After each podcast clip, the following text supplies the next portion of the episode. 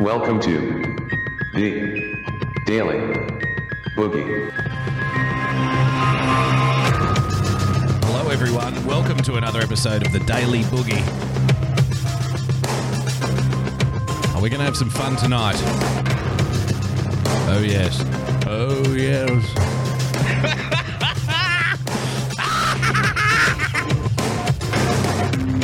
we got lots to talk about. So settle in. It's a Wednesday night. Get yourself a beverage, get yourself a snack. Get yourself some Oxycontin, I think, for tonight. Plenty to do.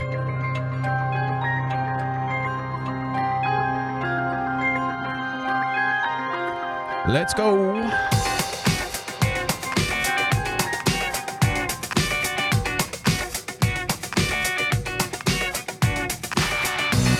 Ladies and gentlemen, welcome to another edition of the Daily Boogie Podcast. I am Boogie Bumper, hopefully your host for the next hour or so and a bit, perhaps. We'll see what happens. We'll see how long we go for. Thank you so much for joining us. Thank you for sharing the show out. If you did, if you didn't, well, you should leave right now. I'm only interested in active participation. No, I'm just kidding. You can stay. You can stay. I don't mind. You don't even have to like this show. You can just hang around. Just hang in the corner. That's cool. If that's what you want to do. Did you bring a plate? At least bring some Doritos or something, you know? Enough to share. Because I've got like soda here, but you should probably bring your own soda as well. Just to be safe. Thank you for joining us, everyone. The Wednesday night edition of the Daily Boogie. Hope you've had a lovely day. I certainly have. If you'd like to become a supporter of the show, please head over to patreon.com forward slash boogie bumper. Become a subscriber by hitting that subscribe button on your preferred podcast player. And of course, if you'd like to bring a plate, then you can do so by following me on Twitter at boogie bumper. Uh, we're going to cover a little bit of the presidential debate for the Democratic Party tonight, but there was there was so many highlights. There was so many moments on the highlight reel uh, reel. I just had to boil it down just to two things, and it'll probably take us half the show just to cover those two things anyway. But trust me, I think I've picked out a couple of interesting little things. It's going to be more interesting than oh, everything was terrible, everything was bad. It was bad. Don't get me wrong. Um, if if you if you are a fan of cliches, you would have had a great time tonight.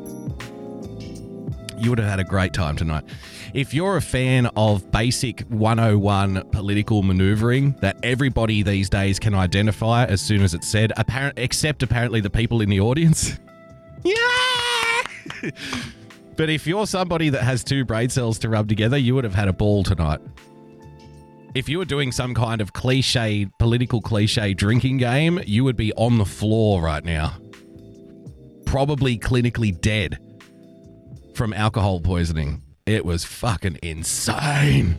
But we'll get into that. You know, like, it, it doesn't matter whatever the question is.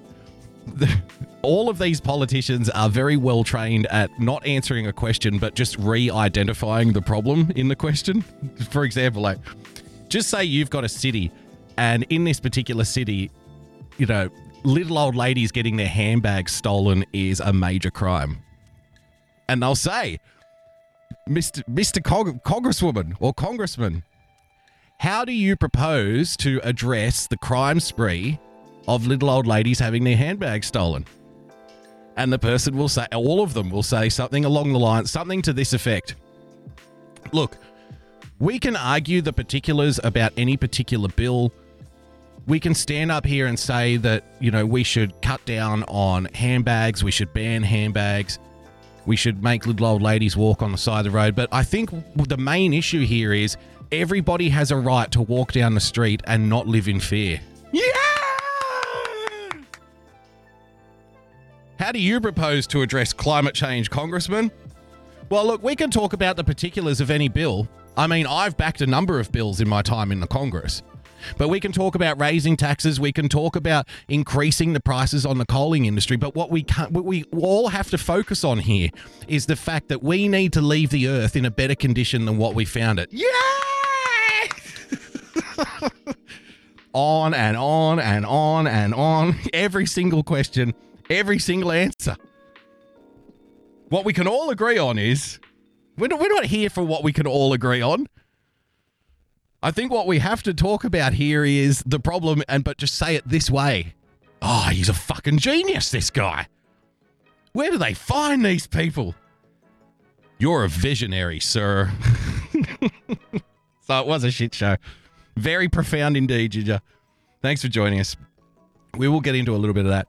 We'll also, I've got some fantastic, weird, and wonderful stories to end the daily boogie week here on a Wednesday. It's a very short working week. It's very communist here on the Daily Boogie Show. Three days. We own the means of production here on the Daily Boogie program. So Monday, Tuesday, Wednesday, our new schedule. And uh, you know what? I couldn't be happier. So we're going to rock and roll. We've got plenty of fun stories to get through as well. First of all, though, please, if I can. Oh, Kevin, I'll grab that. I'll grab that link if the chat stops moving. I'll grab that link and I'll put it I'll put it in the box for later on. How about that? Cuz I do have some I do have plenty to get to. Ah, it's video unavailable, man. It says video unavailable. I'll show you. There you go. Ba-boom. Boom, Unfortunately, video unavailable. Um, we will though, if you would like to, if you'd like to get on the show, if you'd like to call in, have a chat about the Democratic debate or anything that you see on the show tonight or anything at all, jump into the Discord, jump in the waiting room, and I'll take calls later on if you feel so inclined. We will take calls later on. Before we get to the Democratic Party stuff, though, little bit of follow up. White House to convene social media summit after new Trump attacks. Attacks. The White House said on Wednesday that it will hold a social media summit next month amid President Trump's fresh attacks against internet platforms over allegations of anti conservative bias. I just love these manipulations. I love these subtle manipulations in order to convey a perception of unreality to the reading audience, ladies and gentlemen, boys and girls. A French Trump's fresh attacks against internet platforms. He sounds like a tyrant, if you ask me.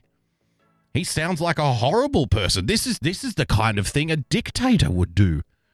Remember, over allegations of anti-conservative bias, not the actual video evidence of people working at the internet platforms, specifically saying that they will do whatever they can in their power to prevent a Trump situation, this situation here, this orange situation, from happening again in the future.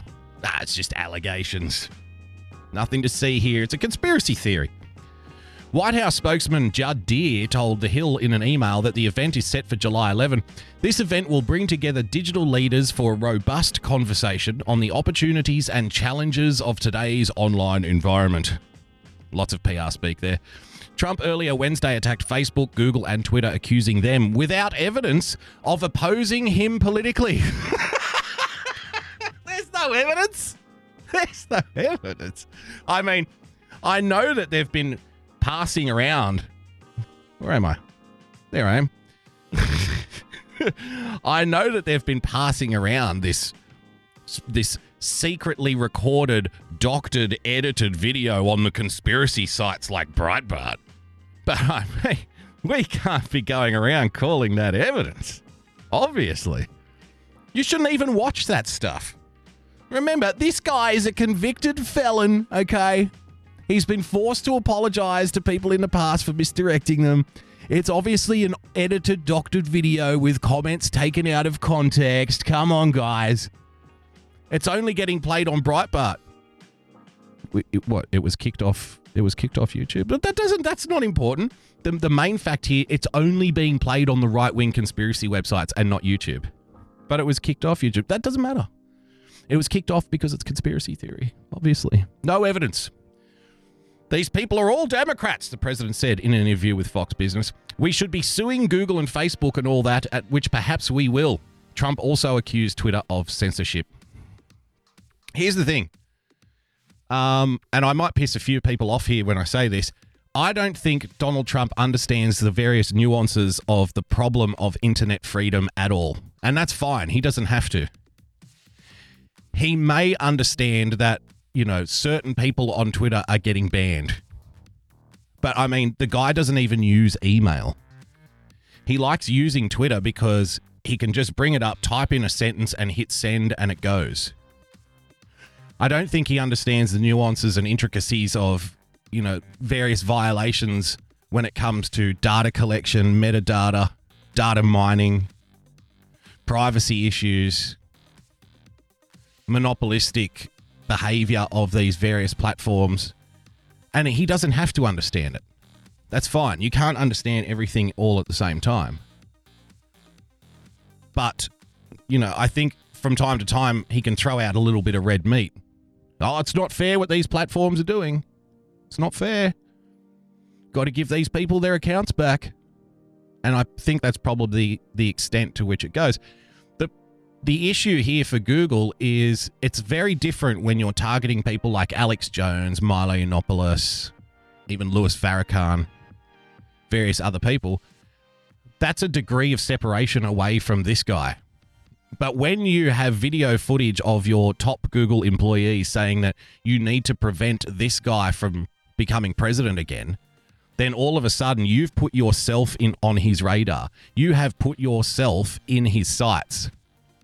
And I suspect if we know anything about Donald Trump, it is that he can be very tenacious when it comes to taking down people who want to hit him. He can be very bulldog like when it comes to getting the better of people who think that they're getting the better of him. So I suspect they have royally fucked up here. They have royally screwed the pooch by making themselves a target of the president. They have probably, maybe, perhaps not, fundamentally changed this whole conversation. And instead of just going around saying it's all conspiracy theory, and Donald Trump saying, "Well, they shouldn't, they really shouldn't be banning people, but you know, they just need to behave themselves. They just need to be nicer." And that being the end of it, now Donald Trump's like, "Who the fuck do these people think they are trying to stop me from becoming president? I'm going to kick their ass." Now it's a different game entirely. So we'll see what comes of it. White House to convene social media summit after new Trump attacks. Okay, I've got more Project Veritas stuff afterwards as well, but I, w- I do want to get into the Democratic Party debate. My ears first pricked up, and I did. I, I was skipping in and out. I was doing other things. I was getting ready for the show tonight. But I found this part particularly interesting. This is in regards to illegal immigration. And Juan, Juan Julio Castro, no, his name's not Juan. I'm saying Juan Julio Castro uh, he had a very interesting proposal. he had a very interesting proposal for the audience and his comrades up there on the stage on how to combat illegal immigration. Check this out. Turn to an issue that has been in the news, especially this week. There are undocumented children being held alone in detention. Alone even as close as Homestead, Florida, right here, less than 30 miles from where we are tonight. Fathers and mothers and children are dying while trying to enter the United States dying. of America. We saw that image today that broke our hearts, and they had names. Oscar. Oh, the image that broke our hearts. When I saw that today, I was like, I am living in a dystopian fucking nightmare. Let me explain why. The European migrant crisis was effectively started with the publication of an image of a small boy laying face down on a beach. Do you remember that image?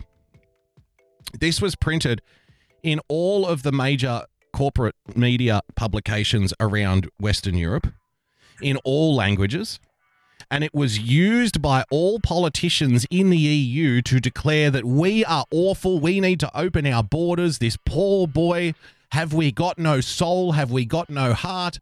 I was being hit with it from people in this country.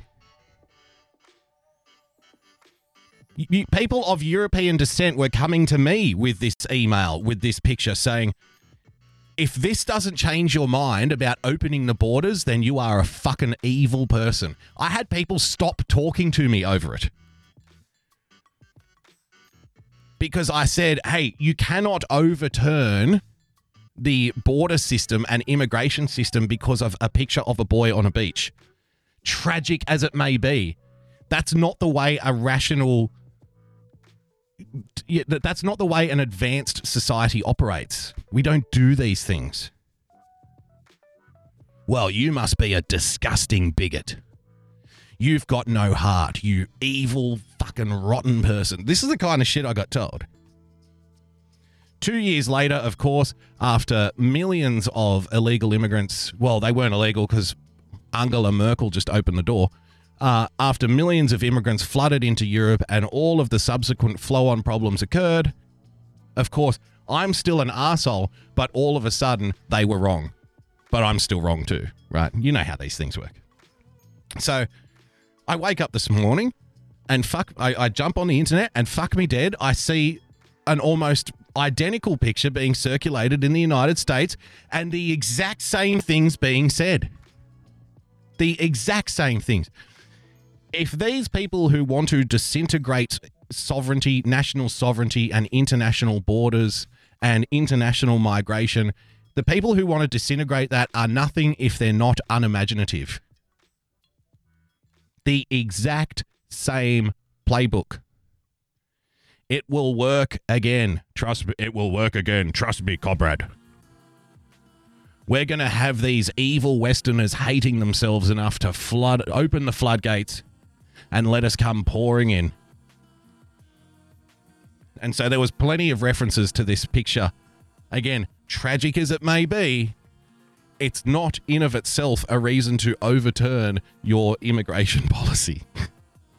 and if you want evidence of how flawed this logic may be, may I direct your attention to fucking Europe over the last five years. You insular, head up your own ass nincompoop. I'm going to use the word nincompoop for that. Martinez and his 23 month old daughter Valeria died, Died. trying to cross the river Died. for asylum in this country. The passion. The passion, ladies and gentlemen. It reminds me of when I was studying drama in high school. And his and his daughter Valencia, she died. She died trying to get into this country. Why the hell are you talking like that? Is is this a question or a fucking audition? like what are you doing, man? Relax.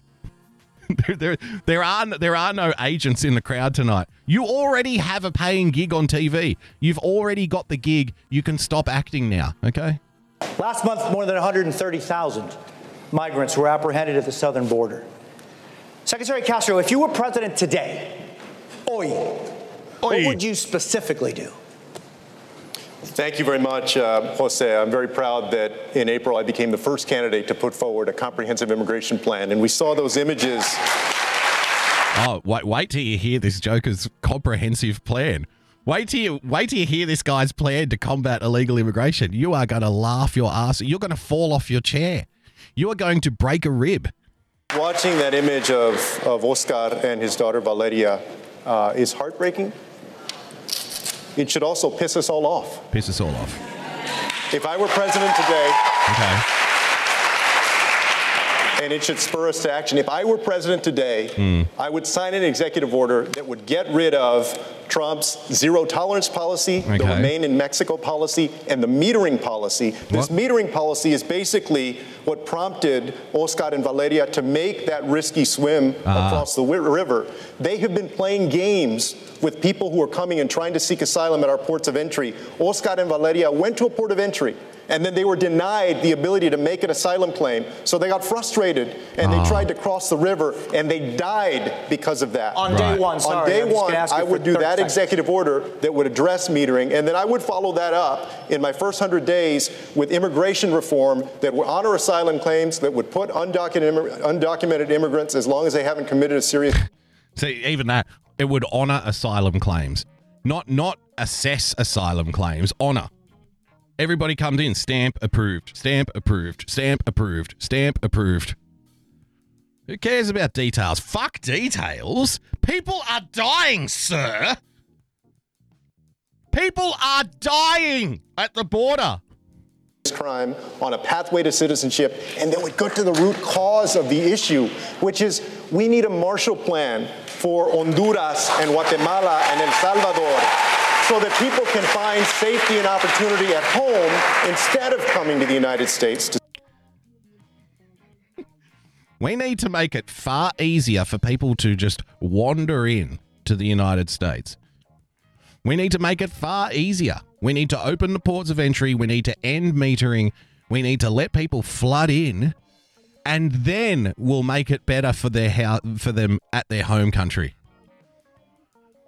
Forgetting for forgetting for a moment that the United States is not responsible for the internal politics of, and if you want to have more cachet in a presidential debate when you talk about South American countries, you have to do the little accent.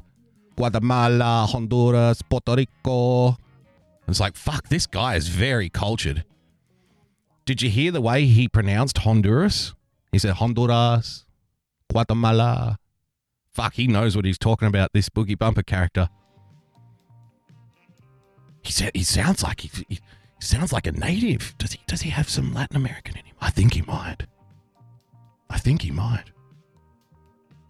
No normal person just says Honduras, Puerto Rico, Guatemala. He must really know what he's talking about. I think so. I definitely think so.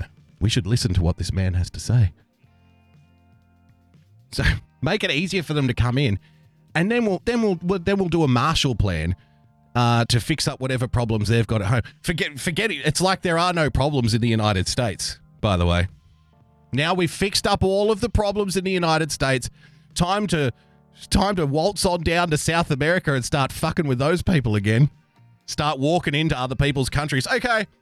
Okay, ladies and gentlemen, you might have issues with all of our homosexual agenda and race riots and all of that kind of shit the murder rates, the drug rates, the opioid crisis, the homelessness crisis, the diseases, typhoid coming back to the uh, to Los Angeles. You might have an issue with all that, but we're going to come in here and tell the good people of Guatemala how to run their fucking shit.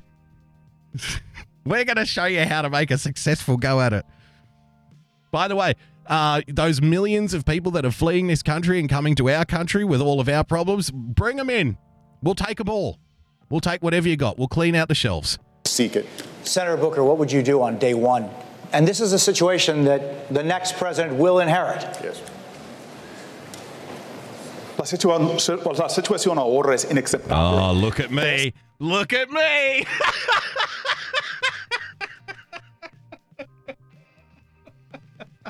look at me. Look at me. I can do the funny talk. I'm I'm one of you. I'm just like you. I can speak a little Spanish. Thank you, Mr. Booker.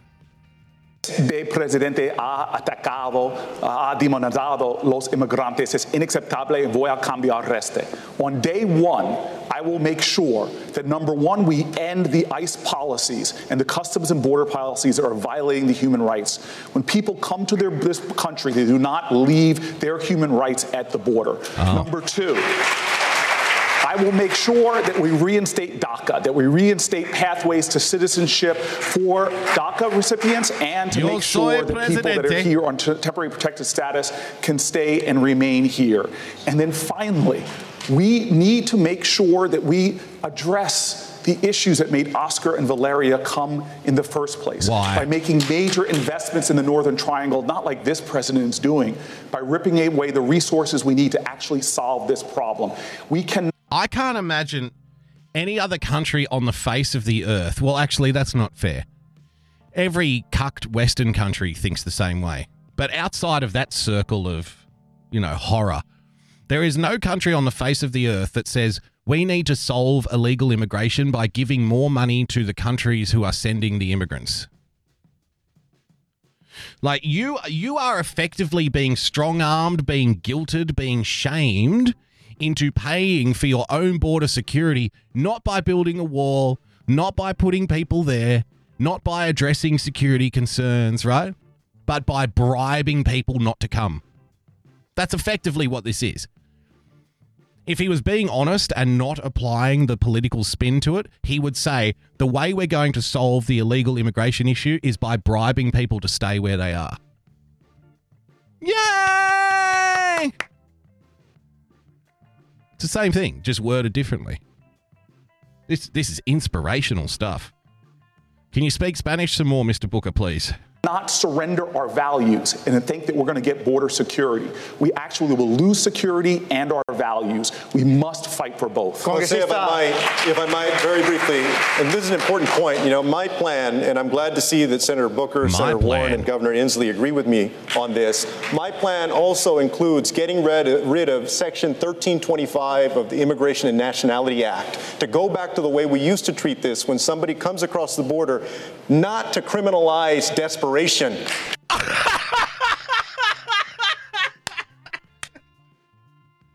Yes. Do not adjust your monitors. Ladies and gentlemen, do not adjust your monitors. You heard this correctly. We are going to fix the immigration crisis by making it no longer illegal to enter the country illegally.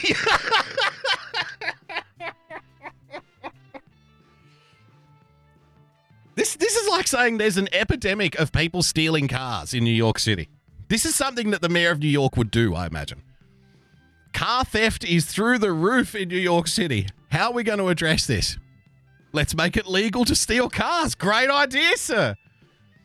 And so the politician can come out, you know, 12 months later and say, it's a fucking miracle. Thanks to this administration, we have reduced car theft to 0%.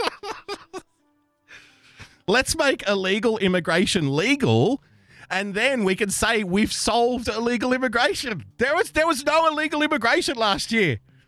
Bravo, sir! Woo! Julian Castro, ladies and gentlemen.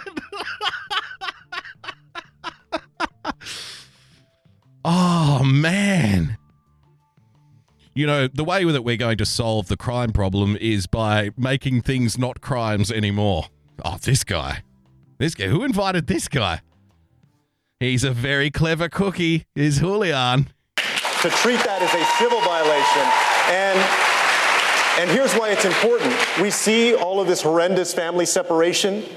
They use that law, Section 1325, to justify under the law separating little Thank you. children from their families. Jose, and so I want to challenge just- every single candidate on Oh, this yes, stage yes. to support the repeal of Section Jose, may I- 1325. may I- I want every candidate to say that illegal immigration shouldn't be illegal.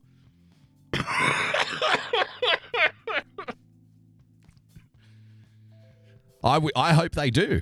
I hope every single candidate on that stage says, Good idea, Julian.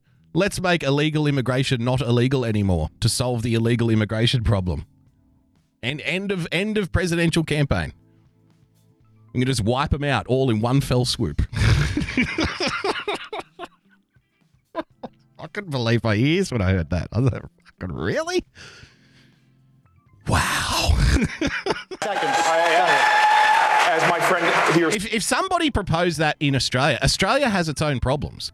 If somebody proposed a similar thing here in Australia, they would be laughed out of politics permanently.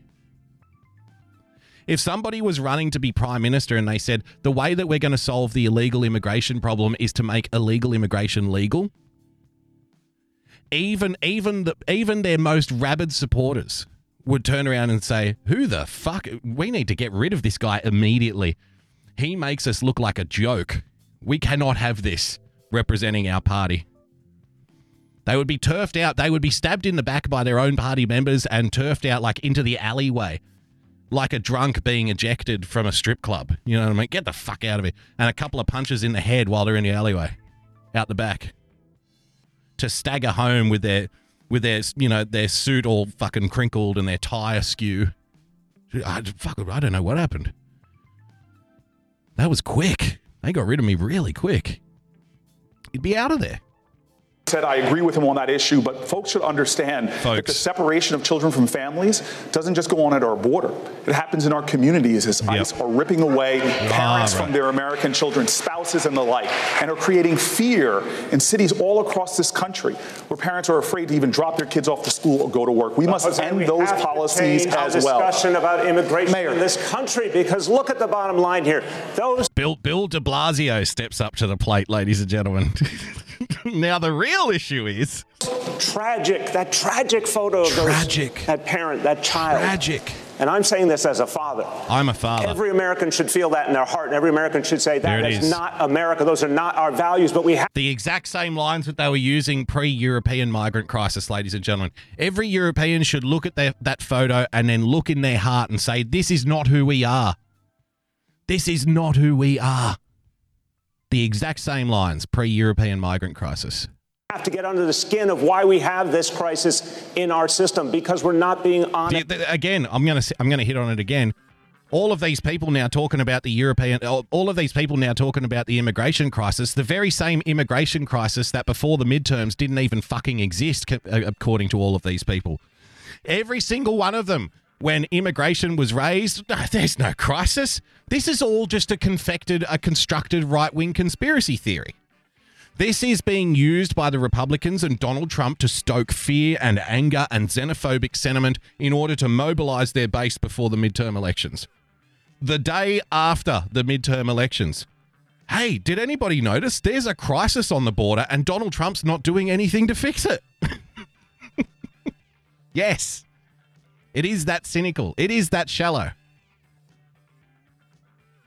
I mean, how many how many of these people ever get reminded in any interviews that they do that they were saying that there is no crisis a matter of weeks ago? Yes, a manufactured crisis, Natalie. Exactly. Manufactured. It was all made up. It was all invented. It was a product of the right-wing conspiracy theory media machine to stoke xenophobia. But now it's a real crisis and it's Donald Trump's fault. Unbelievable stuff. about the division that's been fomented in this country. The way that American citizens have been told that immigrants somehow created their misery and their pain and their challenges. For all the American citizens out there who feel you're falling behind, who feel the American dream's not working for you, the immigrants didn't do that to you. The big corporations did that to you. The 1% did that to you. We need to be the party of working people, and that includes a party of immigrants. But first, we have Straight out of the communist playbook. The Russian Revolution, ladies and gentlemen. Bill de Blasiovsky. A good student of Soviet era politics. Your issues in finding affordable housing or finding employment has nothing to do with the fact that we have flooded the housing market and the employment market with illegal immigrants who will work for less and, you know, uh, make housing more expensive due to the sheer volume of the population in your area. That has nothing to do with it. Who's really to blame is the capitalists. So we need to take down the capitalists, the 1%, ladies and gentlemen. The very same 1% that sit atop of these various trade boards and trade commissions that dictate, that lobby to the uh, European Union, to the UN about migration policy, the kind of migration policy that these very same people unironically are pushing for in their own country. That very same 1%. No, it's, not the fault. It's not. It's. So I don't think people are blaming the immigrants too. This is another uh, fallacy that these people like to push, because they'll say, "Oh, there's division being created. There's division being created." And, you know, people are out there blaming the immigrants. No, I don't think that's accurate, Mayor, Mr. de Blasio. They're blaming you. They're blaming the politicians. They're blaming the political class. I don't think anybody blames an immigrant for wanting to get to a better situation. But at the same time, they will hold them responsible if they die on that journey because they are effectively making their own decision, right? If it's for aspirational purposes, if they are economic migrants and they are crossing borders illegally to get into a country for more economic opportunity, who can blame them for trying? But they need to be held responsible when it goes bad for their own actions, right? So People are actually blaming the political class for creating this situation, for not doing enough to fix it. Donald Trump didn't just arrive one day and start cause all of this division. It was already there. He's merely the spokesperson for what a lot of people have been saying for a long, long time in regards to illegal immigration. And quite frankly, a lot of the people who supported Donald Trump over the illegal immigration issue would say that he hasn't done nearly enough to solve it. So if you think it's bad now, you just wait. Just wait. Because the next Donald Trump like figure who comes in running on an anti illegal immigration platform will be twice as hard as this guy. Trump Trump even says himself, "I want immigration. I want I want immigrants to come flooding in. We need them to work and we need them to work in the factories. We need them. We've got jobs to fill." The next guy who gets voted in, if the political class continues to, you know, snub their nose, thumb their nose at the American population, if they continue to ignore their will, the next guy who comes in is going to double down and he will drag children kicking and screaming out of their beds at night. And the other thing, too, is he'll have more support to do it then. Because unless you address things now, the problems are going to get far worse. And when problems get far worse, people are prepared to accept more, would you say, more aggressive solutions to tell working people in America who are hurting that we're going to be on their side every single time against those big corporations who created this mess to begin with. And remind people we're all in this together. If we don't change that debate, that politics that's holding us back, we won't get all these reforms people are talking about. That's what Thank we you. need to do as Democrats. Congresista, to why people are coming. If I could, I'm sorry. Oh, Congresista O'Rourke, ¿qué haría usted en el primer día? What fucking country am I watching this in? What channel is is this Telemundo? Am I watching Telemundo right now? What the fuck is going on? Ah, Mr. O'Rourke. Mr. Robert Francis O'Rourke. Not at all at all. Let me speak to you in Spanish. There's a good lad. The fuck is happening? Usted es presidente sobre esta realidad que está ocurriendo. What would you do, Congressman, day one at the White House? Vamos a tratar cada persona con el respeto y dignidad que merecen como humanos. We would not turn back Valeria and her father Oscar. We would accept them into this country and follow Okay. our own asylum laws. We would not build walls. We would not put kids in cages. In fact, we would spare But no expense to reunite the families a lot of that have been families. separated already. Congressman, and we would not criminally would This is the best part. This is the part where Beto O'Rourke says, We will spare no expense to reunite children with their families. We will accept whoever turns up on the border. We will not build any wall. This is where he gets accused of not going far enough. this is where Beto O'Rourke, open borders Beto, gets accused by fellow Democrats of not being open enough, of not being empathetic enough. Prosecute any family because who your is policy fleeing doesn't violence for the repeal and of Section persecution. 1325. We would make sure Secretary, we Be- because Beto O'Rourke hasn't supported repealing the law that makes illegal immigration illegal, he's the bad guy. but you, Mr. O'Rourke, you're still trying to criminalize them. You're still trying to criminalize them, sir. You are a disgusting human being, sir. You're still trying to turn people into criminals, sir. Let him finish, and I will give you. His policy uh, but would let him finish. Let him finish, please. Yes. we would not detain any family fleeing violence. In fact, fleeing the deadliest No detainees. Anybody who walks over the border is just free to keep on walking. Nobody will be detained. Not good enough. countries on the face of the planet today. We would implement a family case management program We will spend millions and millions and millions of dollars deciding who's part of a family, keeping families together without detaining them. Not go, not good enough, Mr. O'Rourke. so they could be cared for in the community at a fraction of the Cared for in the community, whatever the fuck that means. That means handballing it to somebody else. That means it's then going to be some council worker's job to look after these people.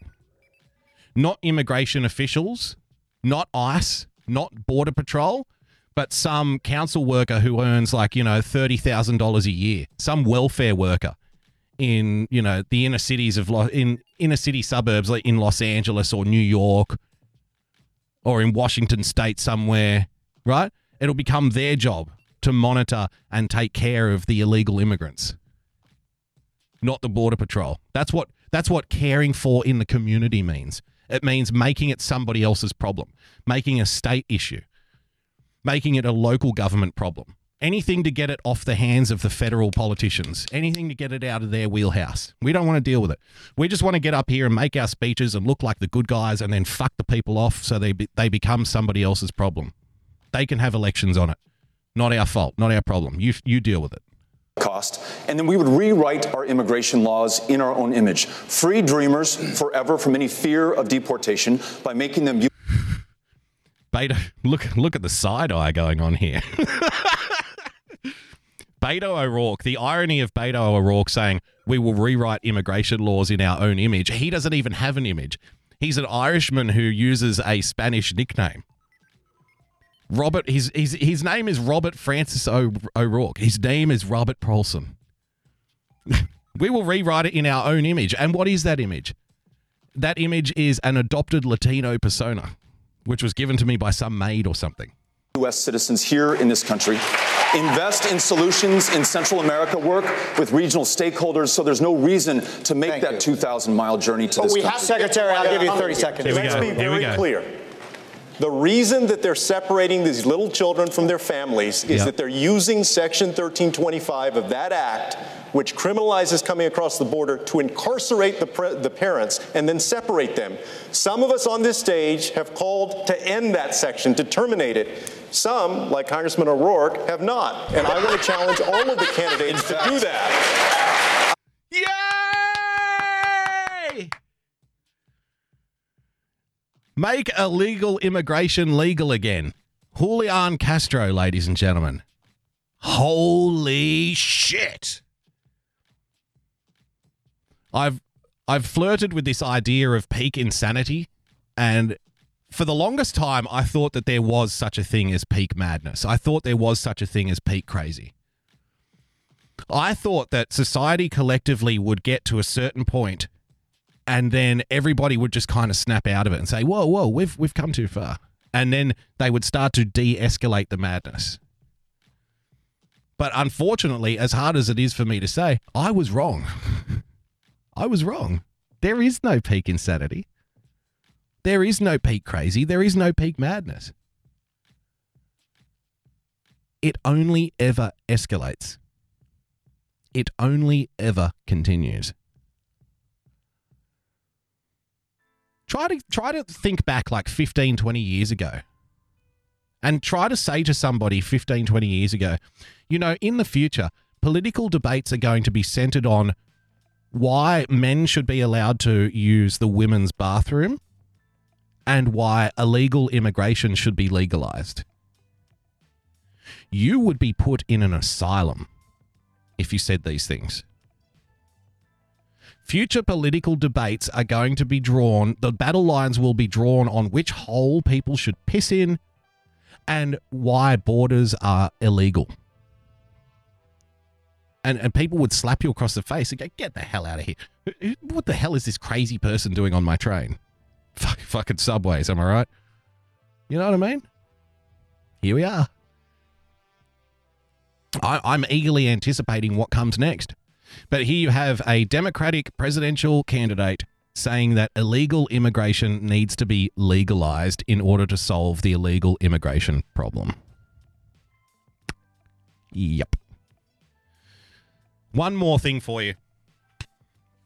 One more thing from tonight. Now, this was interesting. Um, if you were watching Trust and Verify, the previous episode just gone, you'll remember I spoke about the tweet that Ted Lieu put out of a few marching people, and he put a little comment on that tweet saying, Why do so many racists support Donald Trump? And I proposed to my comrade James R., the flying Hawaiian, that Ted Lieu needs to concern himself not with why so many racists are supporting Donald Trump, but why so many white, blue collar, and middle class voters are no longer voting for the Democrat Party. That needs to be his concern. And of this entire shit show, when they were talking about trans rights, when they were talking about why illegal immigration needs to be legalized, one guy who, who won't win because nobody even fucking knows his name, but one guy had one brief shining moment of common sense that Democrats should listen to. And I'm sure his statement probably represents more than half of what Democrats think collectively.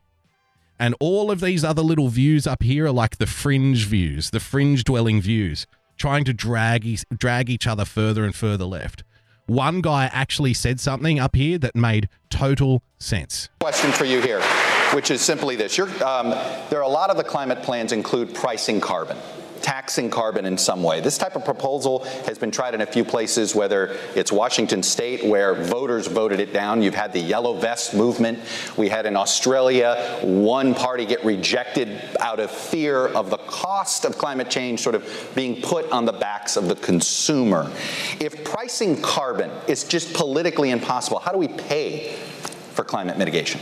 Well, there's a variety of different ways to pay. We talk about different ways of, of raising revenue, and I think we've got to build our way out of this and grow our way out of it. But let me just talk real quick to the previous question about real politics. We could talk about climate, we could talk about guns, we could talk about all of these issues that we all care about. We have a perception problem with the Democratic Party we are not connecting to the working class people in the very states that I represent in Ohio, in the industrial Midwest. We've lost all connection.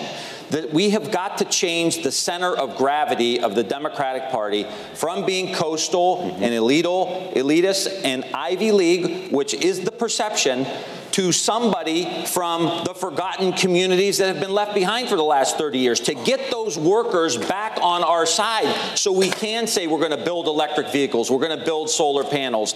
But if you want to beat Mitch McConnell, this better be a working class party if you want to go into Kentucky and take his rear end out. And if you want to take Lindsey Graham out, you got to have a blue collar party that can go into the textile communities okay. in South Carolina. So all there you have it common fucking sense. And to put your mind at ease, uh, if you're a Republican and you're watching this, first of all, let me give you some truth bombs. If you're a moderate Democrat, and I know I have a few moderate Democrat audience members for this show and the podcast, uh, let me be the first to tell you, unfortunately, uh, this guy won't win. he won't win. Nobody knows who he is. So sorry, guy. Yes, he's a white male. He's a white male, and he's talking about we need to pay attention to the white people, the blue collar workers, the blue collar voters. Making total sense. If if you want to win the election, that's what you're going to have to do. So of course he needs to be whoosh, turfed out of there. He won't win. For the Republicans in the audience, uh, fear not, because although this guy is talking absolute common sense, he won't win either. The level of outrage that has been generated by the Trump presidency means that the people with the most extreme quote unquote solutions will be pushed to the fore, and the people who understand the basic problem of the Democrats in 2019, people like this guy. Now, his, his, his particular policies might be awful.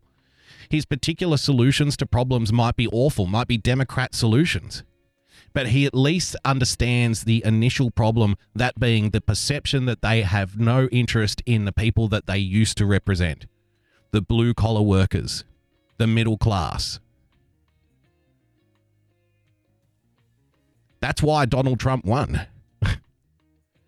Now, Donald Trump and the Republicans might not care about the blue collar workers. They might not care about the middle class because that's the accusation that's often leveled at him, right? well, he just says things. He doesn't really care. To which my response is always, yes, he even, at least he says that he cares. The Democrat Party spent the last 20 years doing their best to, you know, uh, get as far away from blue collar interests and middle class issues as they possibly could. More to the point, they'll actually call the blue co- the white blue collar workers and the white middle class they're the problem. They're evil. They're racist. They're bigoted. They're homophobic. They're disgusting. They can't handle a changing demographic. These people need to be marginalized. They need to be thrown out. We need to celebrate the people of color, the illegal immigrants. Those are the people that need to be put up on pedestals. Those are the people we need to listen to. You with your, you know, your Midwest blue collar white middle class fucking issues, you don't we don't care what you think. They they more they haven't just abandoned the blue collar workers and the middle class. They have actively worked against them publicly. So this guy gets it. And in a field full of left-wing radicals, one moderate is up there saying, "Hey, we need to get back to, you know, thinking about the blue collar workers and the middle class or we're going to get royally fucked here." And I don't know if you could hear it. If you had earphones in, you could hear the boos from the audience. Boo! Boo! What an awful man. He's probably a racist, you know. Probably a racist. One moment of, of common sense quickly washed over because directly after this, they got into a conversation about why ev- the president needs to stand up for the trans children. Believe it or not. Yeah, yeah, yeah. Middle class, middle class issues, blue collar workers, whatever, whatever. Can we get back to talking about why the president needs to stand up and protect uh, transgender children, please? Can we get into that discussion again? That's the most important issue. Fuck the white blue collar voters. Fuck them. I'm going to win this election back going off the back of the transgender children issue. That's going to be my ticket to the White House. Ladies and gentlemen, the Discord is open. If you'd like to get on the show, talk about anything that you've seen here today, then jump in the Discord, jump in the waiting room, and we'll take your calls. I'll take a quick five minute break. So if people want to jump in and populate the call in line, now would be the time to do it. Uh, if not, we'll come back and we'll do a few funny articles that I've collected from around the interwebs this week to send you off on this daily boogie week on a high note. Thanks so much for joining us. I'll see you in a few minutes. If you want to call in now, would be the time.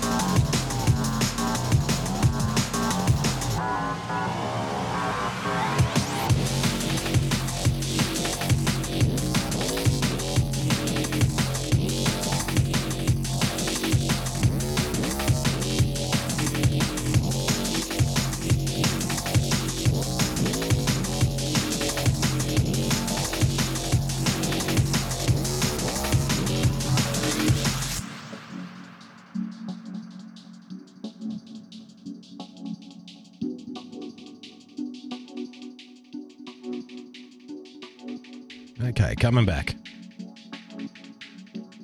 Thanks for sticking around, guys. Plenty more to get through.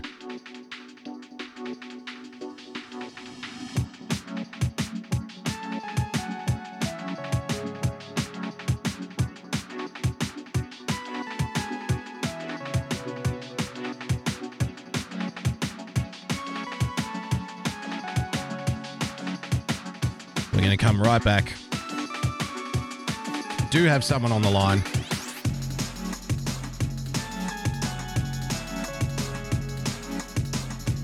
I'm sure he's there waiting to go. Thanks so much for joining us, guys. Welcome back to the Daily Boogie. You know, I was because I'm just I just want to make one more quick point before we go to our caller about what we just watched there. I'm somebody that tries to give the best possible case to the opposition when I'm in some kind of debate or argument. You know, if I'm trying to decide whether or not something's a good idea, if I'm trying to decide whether I am pro or against something, I will give the best possible argument for the thing that I think that I'm against. And if I'm still against it after giving it the best possible argument, then I know that I'm on the right track.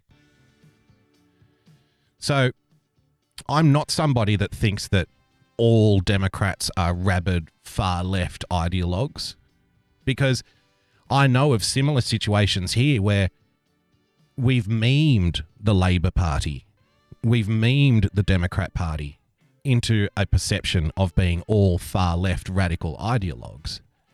But the reality couldn't be further from the truth. I know many left wing voters here in Australia who, if you weren't talking about politics, you wouldn't even know.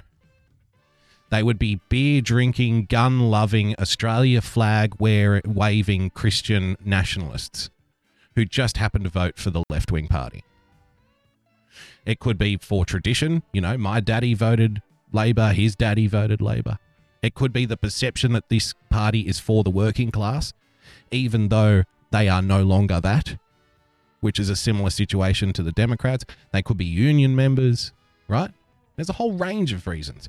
But there exists a group of people who are culturally on the right, culturally conservative, but economically on the left. And what I've been arguing for years and years and years is if you want to upturn this pretend two party system and actually make it a two party system once more, then you need to embrace something bipartisan nationalism. Getting people who are culturally nationalist, culturally conservative,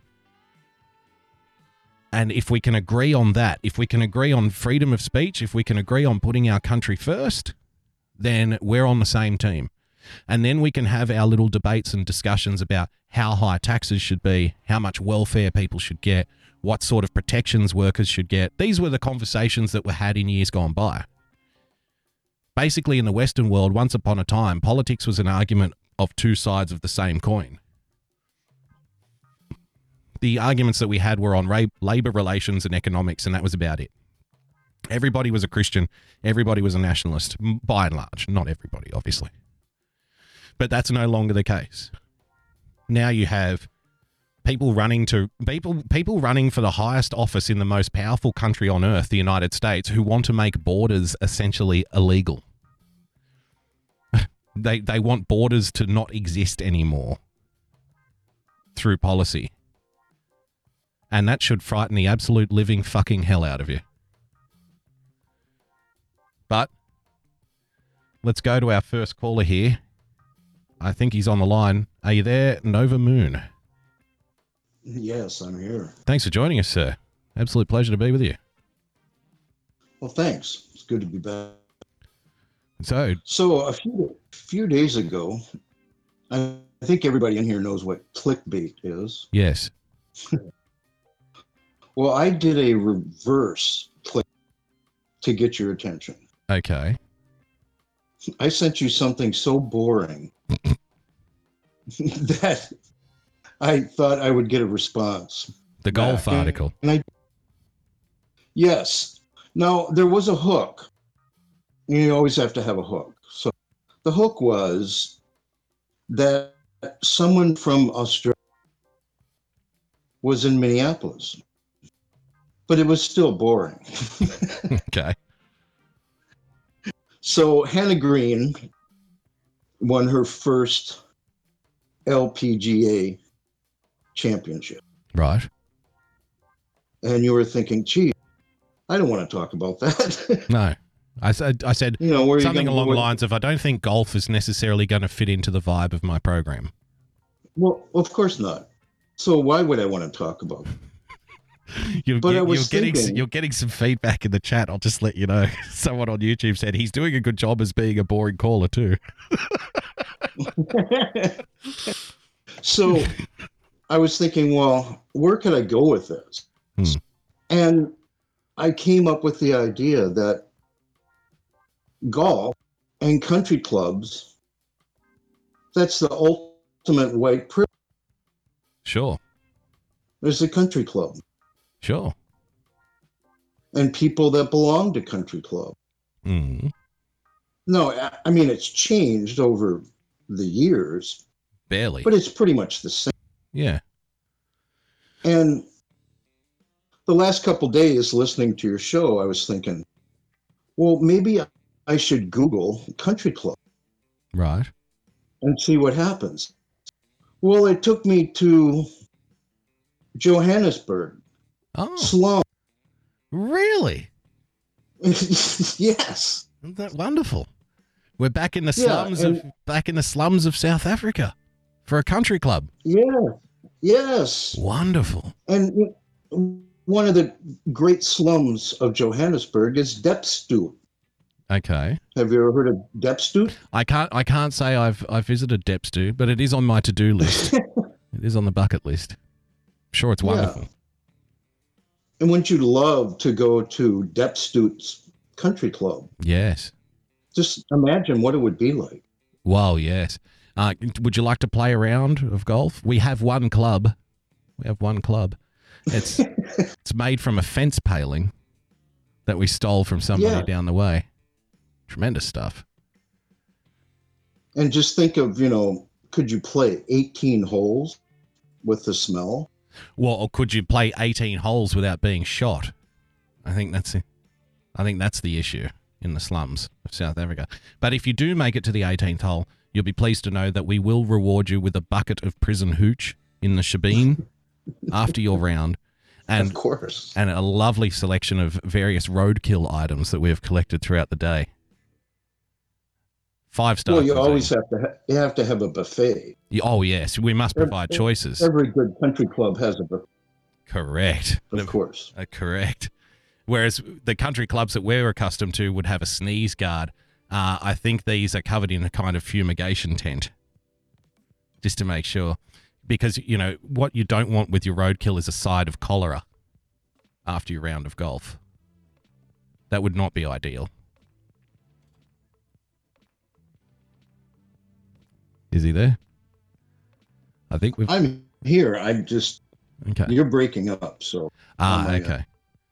Well, d- d- do you have any thoughts on the Democratic debate, Nova Moon, before we let you go?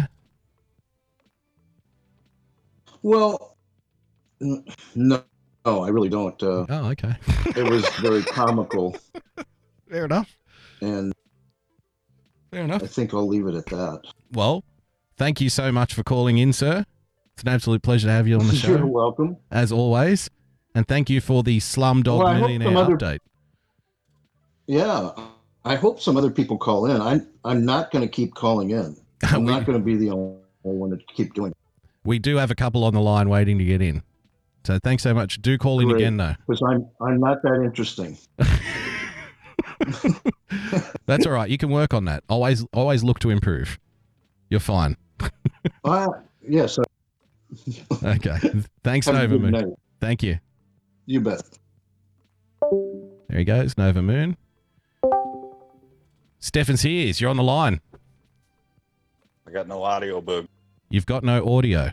Well, I Oh, can there hear we go. you. I can hear There we you. go. There we go. Thanks for joining Hey. us. What's on your mind? Yeah, nope.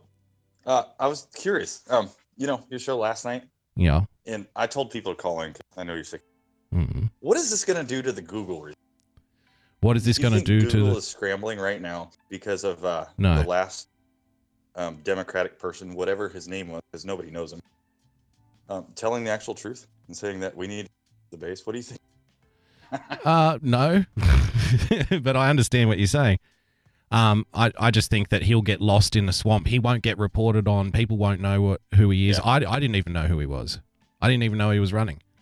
So he won't get reported on. He'll be pushed to the back burner because um, in the world of clickbait, Steph, as you well know, um, speaking to the aspirations of white middle class workers is not going to get you any kind of sway in the corporate press. The more outlandish your comments, the more outrageous your proposed solutions are. These are the people that get reported, not the guys who are actually saying what the actual issue is. All right, I caught most of that. Um, not to cut you off, but um, there is some audio. Okay, there's some audio issues. Is there? Is that better? Can That is better. Yes, it is. Yes, Okay. it is. Uh, So yeah, what I was saying is, um, the more outrageous your comments are, the more outlandish your proposed solutions are. These are the things that will get you pushed to the front pages these days. So with he's them, he's going to get lost. Yeah, it was like a last ditch attempt to be like, hey, yeah. you guys really want to win 2020? Well, you're you're from you're from Ohio, aren't you? Originally. Originally, yes. Yeah. So this so this guy I think is an Ohio rep. Did what he say make sense to you? Is that generally what people in that part of the world would be thinking? Well, it's pretty commonsensical. Yep. I mean, you said it yourself. I was like, whoa, a Democrat that's speaking truth. Mm. Where did this come from? I know. We need to must- chase him. We need he- to chase him into the cornfield. He might, exactly. He must be one of those blue collar farmers that, you know. Anyhow, Absolutely. uh, really quick, um, what was it? Depstu? That Depstu. uh, Nova was talking about? Yes, the the slum the slum country club in Jayburg that Well, everybody see, has to have this- on their bucket list. I Make sure make sure you put out. it last on your bucket list because after you go to the Depstu slum, you may not have an opportunity to visit any other places on your bucket list. That may be the last one you get to see.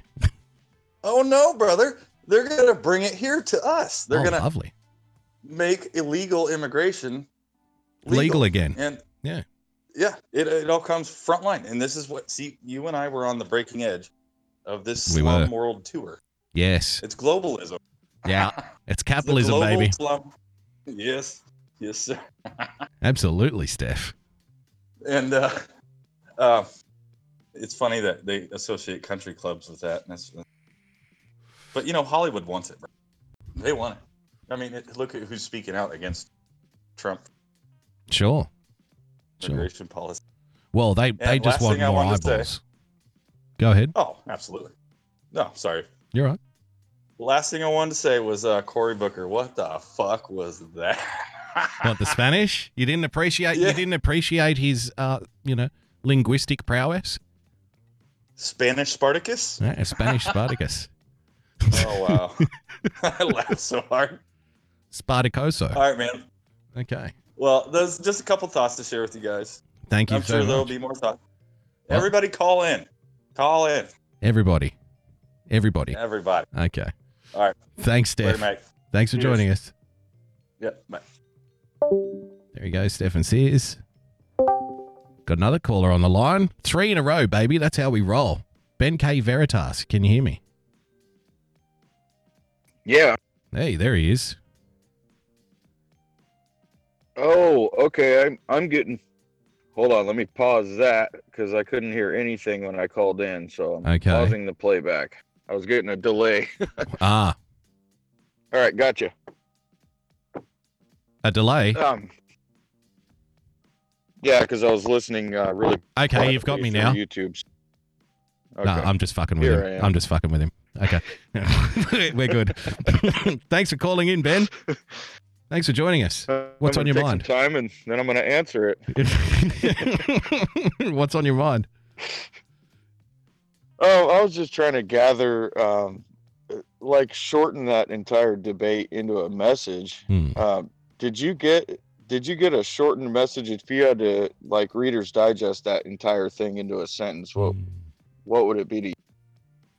Ooh, um, good question. I'd have to think about that. Um, gee, I don't know. Tell me what you're thinking. What would you? What? How would you put it? Um, I I guess what that said to me, the entire message of uh, uh, basically all of their opinions put together, is that they're really not afraid of Trump. They're they're um, of course they're angry with him, but I think the message I got was that they're angry with him for not destroying the country quicker. could be right. Do you think they're Because afraid of of their their- own constituents more than they're afraid of Trump? Yeah, I think so. And they're they're afraid of the people that voted for Trump that they lost. Hmm. So ex constituents, I guess, the walkaway type people before walkaway was even a thing. Do you th- do you think But, they're more um, afraid? Do you think they're more afraid of them, or do you think that they're more afraid of you know potential supporters coming out and saying things like you don't care enough about the disabled trans community, and so we're going to disavow you because you're awful and and go to the next person? Do you think that sort of thing plays on their mind? Yeah, um, I think I think only two of them were actually speaking like Americans and speaking to Americans. Mm-hmm. Um, we had Cory Booker who was trying to show his one one thousand twenty fourth Spanish side, Yep. and um, it turned into like a foreign debate. It was almost like this is this is almost insulting to the working class who is you know frustrated with the Democrat Party, who is vote Democrat previously, and their family expects them to vote Democrat. And how could they when they've lost their job? Yep. And now the people that are representing them are speaking to foreign foreign countries, basically telling them to bring more of the people that took their job. Yep. Hundred percent. I've spoken before about um, you know, I've done a bit of reading in this area. Uh, the pressure that is applied to African American voters in the South to vote Democrat. And I've read some accounts where, you know, they'll say the bus pulls up outside the church and the pastor says, okay, now everybody pile on. We're going to go vote now. And he'll turn to you and say, now you're going to vote Democrat today, aren't you, boy? You're going to vote for the Democrats, aren't you, boy? There's, you know, some of the people in the congregation have been making some murmurings that maybe you're considering voting for Donald Trump this time. Let me tell you, that, that would be a bad idea, boy. You're going to vote Democrat, ain't you? You know what I mean? Right. And the the family pressure, that's a big thing. Oh, yeah. That's probably something that's overlooked easily because those are, you know, dinner table conversations that not everybody brings up, but That's right. there's a lot of pressure on what you're supposed to vote in your family because you don't want to go to Thanksgiving dinner and look across from somebody that knows you voted the wrong way. Mm-hmm. And that happened a lot after 2016. Certainly did. I remember Being reading articles. family. I remember reading articles on the show, Ben. You'll remember. You're an OG listener. You remember the articles that they were saying it's time to uh, break up with your family if they vote Donald Trump. You need to get rid of them. You're better off on your own, right?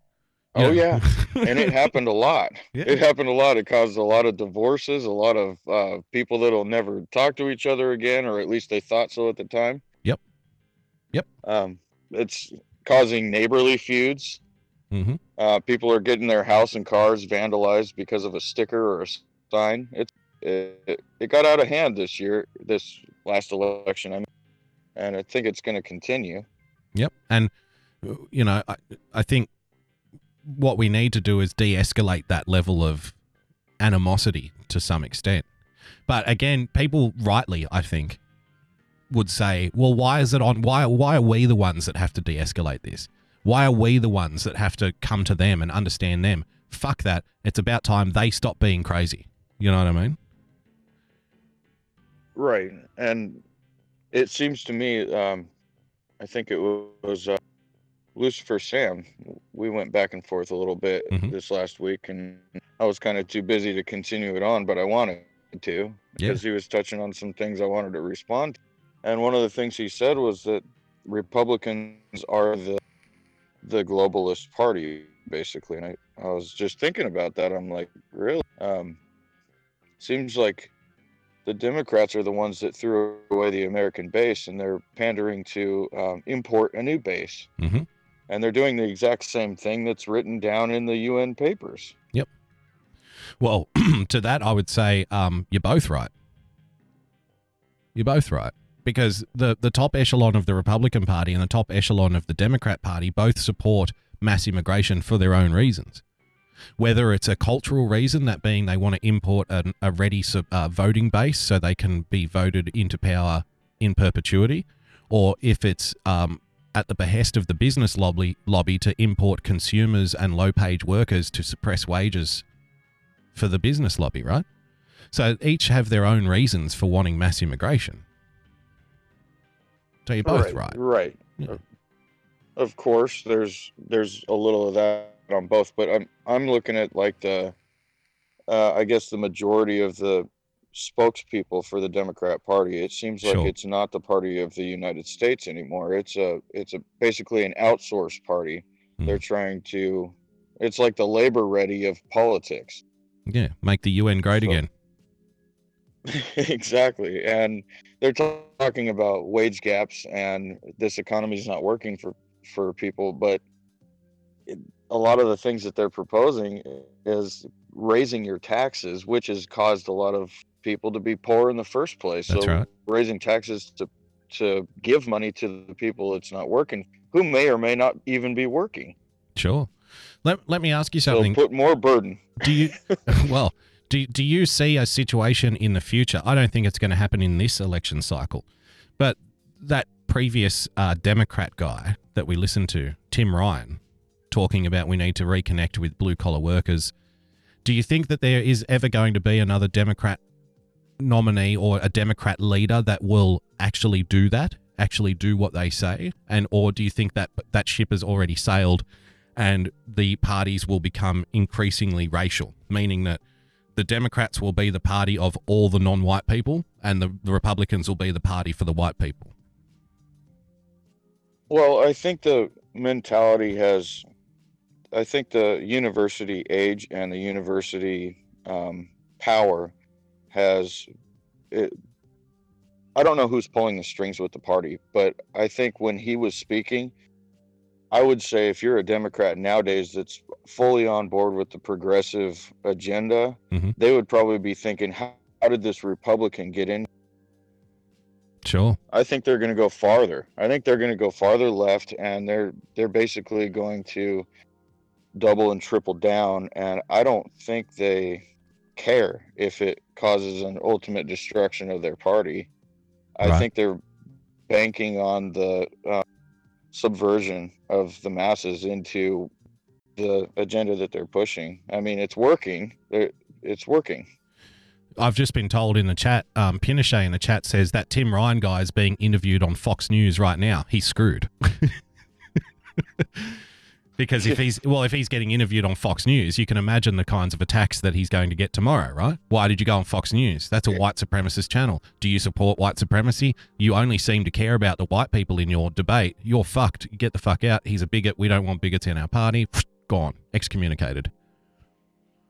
Right. It's kind of like the the Kasich effect. Yep. Um, Kasich was basically a Democrat. Um, Sure. And he, didn't he go on to get a job at CNN or MSNBC or something like Oh, that? something. Yeah. Yep. Yeah. There's a number of Um, them. Paul Ryan, Paul Ryan was another another one like that.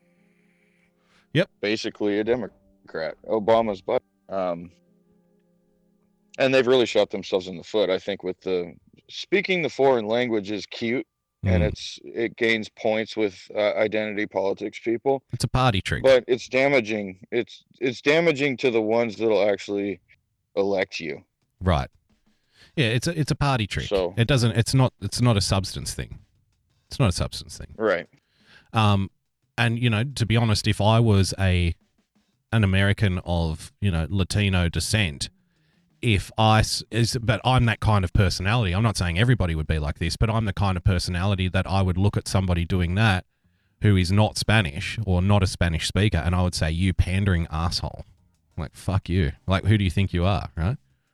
Just just you do you. Yeah. You do you, man. That's fine. You don't have to go out of your way to impress me. You're making it worse. And- I guess I guess my uh, I'll make one last comment is the my favorite part about all this was the one word answers that they were going through yes no or pass yeah. nobody can do that No.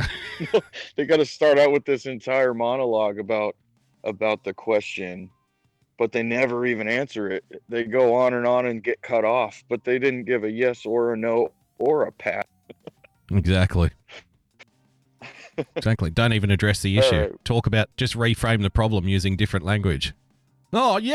Yep, yep. Bravo! Bravo! yep Fucking vote him in. Thanks for joining us, You Ben. get 10 seconds. You get 10 seconds. We're going to cut you off in 25. If you can't answer it, it's on to the next person. Hundred percent. Hundred percent. Well, Ben, All right. Good show, man. thank you. Thanks for calling in. Do call in again in the future. Will do. Okay. Thanks, mate. Bye-bye. Bye. There he goes. Ben K. Veritas. Thank you to the boys and girls who called in. I'll keep the line open. If anyone else wants to jump in before the end of the show, then please do. Got a couple of little articles to go through here. We might go another little half hour or so before we wrap it up for the week, ladies and gentlemen. Thank you once again. You're listening to the Daily Boogie. I am Boogie Bumper.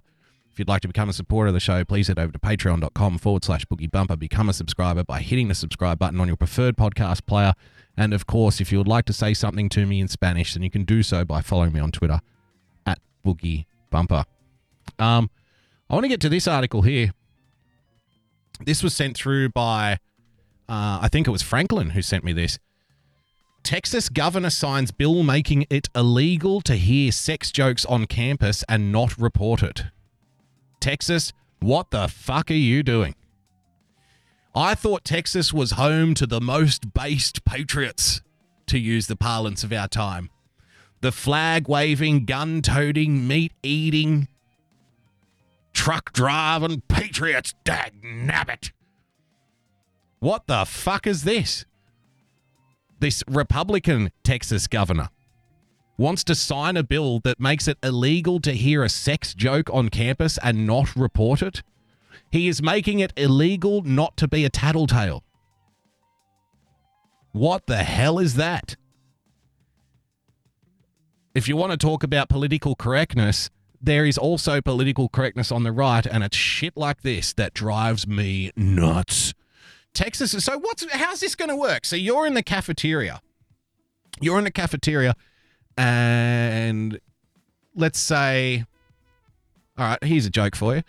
Um, a guy, a guy drops his wife off at the hospital because she's having a lot of problems and she's having some health issues, and she's been there a week, and she's supposed to come home, and she never she never shows up.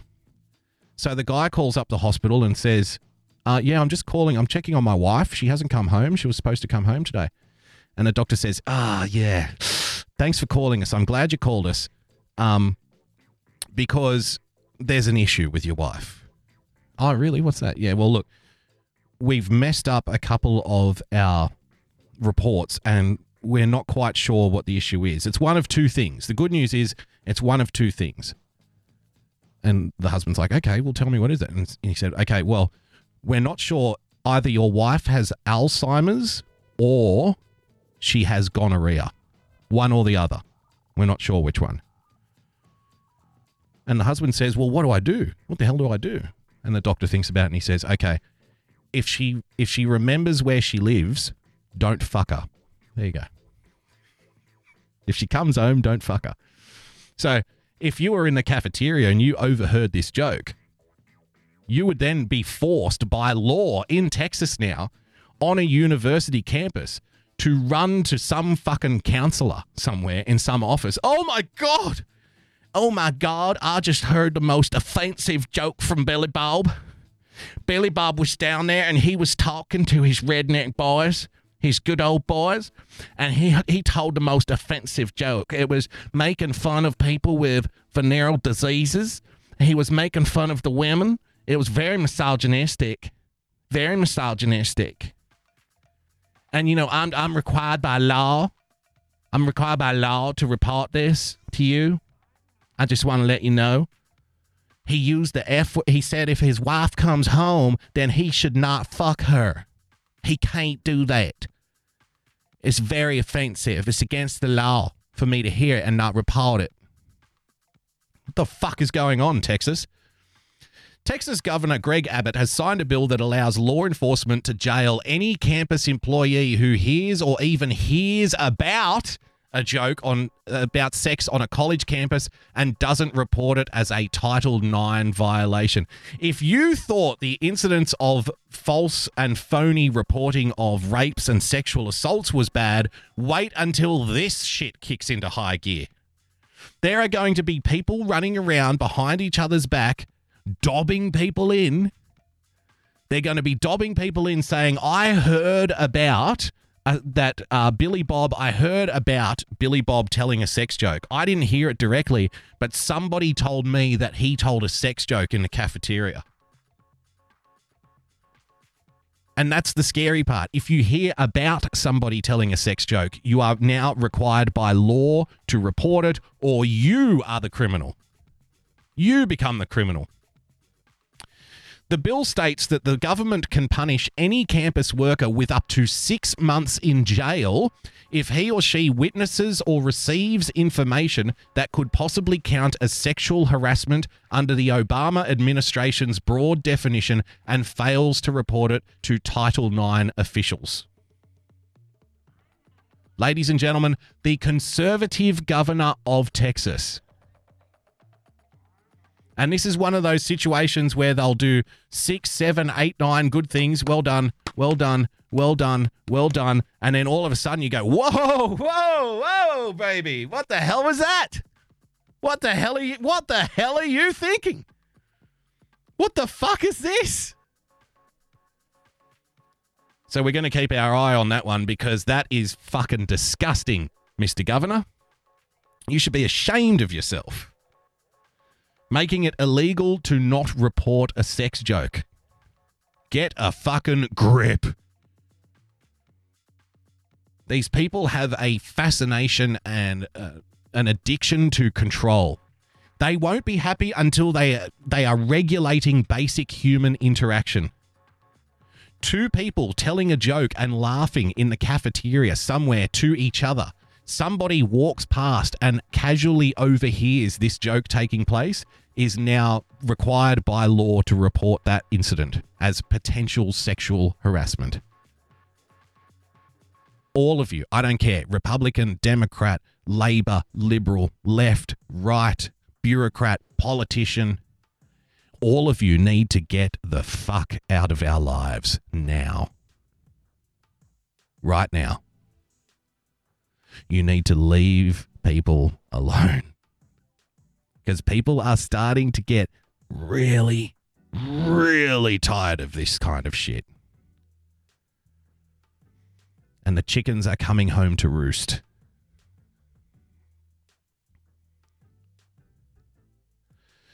Retired priest, 85, lands new career as porn star and says he enjoys the mind blowing sex. There he is. Yes, we're changing gear here on the Daily Boogie. Norm, 85, from North Carolina, says he feels more vibrant than ever because his erotic energy has taken over.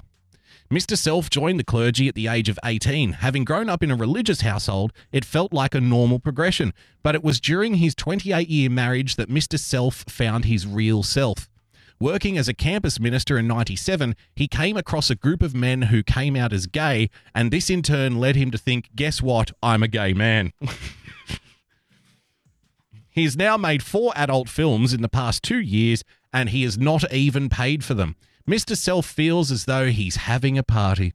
Mr. Self recalls learning about his sexuality on Channel 5 documentary OAPS on the game, The Sex Business.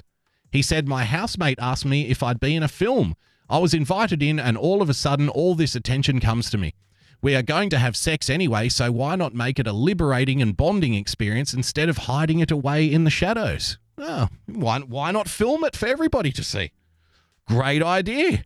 Mr. Phelps said he's not worried about the friends who would cut him off because that's their struggle. Mr. Self described making his first adult film as delightful. Speaking to the Huffington Post, he said the best part was just being there and doing it. what, what was the most? What was the most? Uh, what did you enjoy most about making the porno film, sir? Well, I really enjoyed most of all. I enjoyed um, being in the room and putting my penis in things until it makes explosion. That that was the best part for me. what else is there? What did you enjoy most about uh, making a sex film? Uh, the sex was good. I really enjoyed uh, rubbing my stuff until I have an orgasm. That was that was probably the best part. Great, tremendous insight. There he is, the 85 year old former priest, now gay porn star, Mr. Self.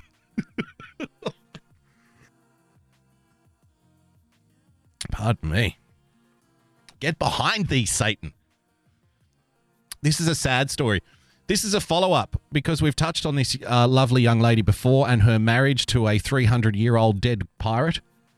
Well, there's trouble in paradise, ladies and gentlemen. There is trouble on Love Island, Pirate Love Island. Unfortunately, I, I am I am saddened to report that the happy couple is a happy couple no more. On the upside, there is a 300 year old dead pirate back on the market, and I can see the ladies in the chat room libating with anticipation. Breakups are always tough. One woman is mourning the end of her marriage to a dead, centuries old pirate. And no, he didn't ghost her. People reports that Amanda Teague, an Irish woman and Jack Sparrow impersonator, held a ceremony to wed the 300 year old pirate ghost, also named Jack, early in 2018. Amanda arranged a private ceremony on a boat in international waters off the coast of Ireland so that the marriage would be legal. The 45 year old, it's a shame some it's a shame there were no Iranians on the scene. With this boat in international waters, perhaps they could have accidentally sent a stray missile its way. Maybe. Who knows? Oh no no, it's an accident. It's an accident. We didn't mean. The 45 year old hired a medium for the ceremony, which was conducted by a shaman priest. She's all over the place. So I feel it's time to let everyone know that my marriage is over, the mum of five wrote on her Facebook page, according to the Irish Mirror. I will explain all in due course, but for now, all I want to say is be very careful when dabbling in spirituality. It's not something to mess with. Wise words. Wise words from the now divorcee. The poor young lady. The poor young lady. You can now buy scented flatulence pills which make your farts smell like roses. If you know somebody who can empty a room with the smell of their farts, this might be the perfect present for them. A French man claims to have invented a pill which can transform the smell of your farts. And of course, it would have to be a Frenchman, because let's think about the market demand here. Those French cuisines with all of the cheeses and the breads and the very rich sauces, right? Very rich French sauces and five, seven course meals and whatnot if there was ever going to be a need for a more pleasant smelling flatulence experience, it would absolutely be have to have to be coming out of France. Gone are the days when your Trump smelt of egg or some other rotten substance. Now your gas can have a range of aromas, smelling of everything from chocolate to violet. You can even make your fart smell like actual roses, and it's all thanks to Christian Poincheval. The mastermind behind the bizarre product called Piloupe came up with the idea for the pills following a particularly foul smelling meal where his dinner guests couldn't stand the odor he was emitting. He said, We were at a table with friends after a copious meal where we nearly asphyxiated ourselves with our smelly farts. That gas wasn't great for our table neighbors, so something had to be done about this. Yes, it's called clenching. It's called clenching and driving the flatulence deep into the seat cushion. That's how that's how we civilized people deal with it.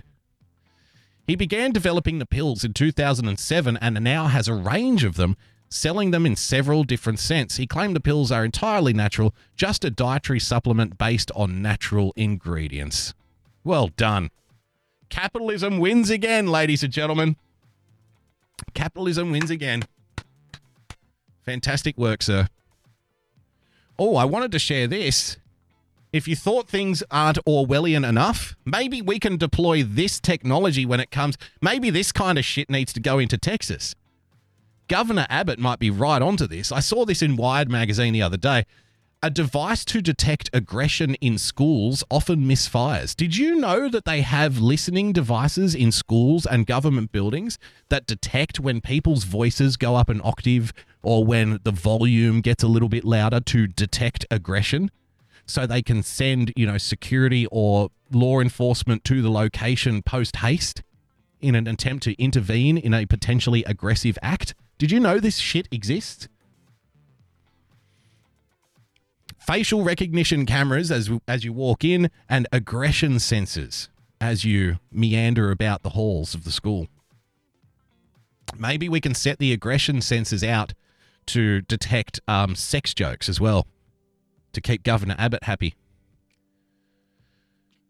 Aurelia Ruskol specializes in drama at the Frank Sinatra School of the Arts in Queens, New York. and the seniors' performance on this April afternoon dis- didn't disappoint. While the library is normally the quietest room in the school, her ear piercing screams sounded more like a horror movie than a study hall, but they weren't enough to set off a small microphone in the ceiling that was supposed to detect aggression. Ladies and gentlemen, they are installing microphones in the ceilings of your buildings. Just a conspiracy theory. We're not listening. We don't have detection. We don't have aggression detection microphones in the ceilings of buildings. Don't be silly. You're mad. These cons- these conservatives with their whacked out conspiracy theories. A few days later, at the Staples Pathways Academy in Westport, Connecticut, junior Sami Diana inadvertently triggered the same device with a less spooky sound. A coughing fit from a lingering, che- uh, lingering chest cold. As she hacked and rasped, a message popped up on its web interface stressed voice detected. Stressed voice detected, ladies and gentlemen. Yeah, we've got a we've got a detection of a stressed voice in sector C. Can you send a team out there immediately? Yes, thank you, sir. On our way, sir.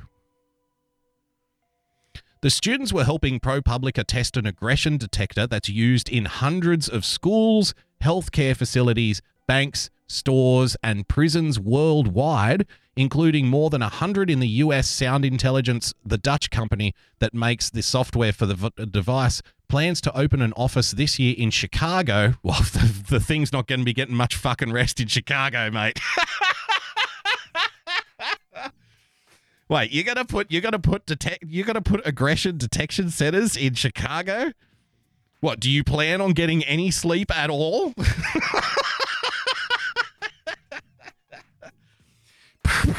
Motherfucker, we got to calibrate this thing. Fucking nigga, motherfucker! What the hell is going on here? Can everybody just stop killing each other for one minute? I just need one minute of silence to calibrate the machine. Fuck you, motherfucker! the detection aggression sensors, where its chief executive will be based. California based Louroe Electronics, which has loaded the software on its microphone since 2015, advertises the devices in school safety magazines and at law enforcement conventions, and said it has between 100 and 1,000 customers for them.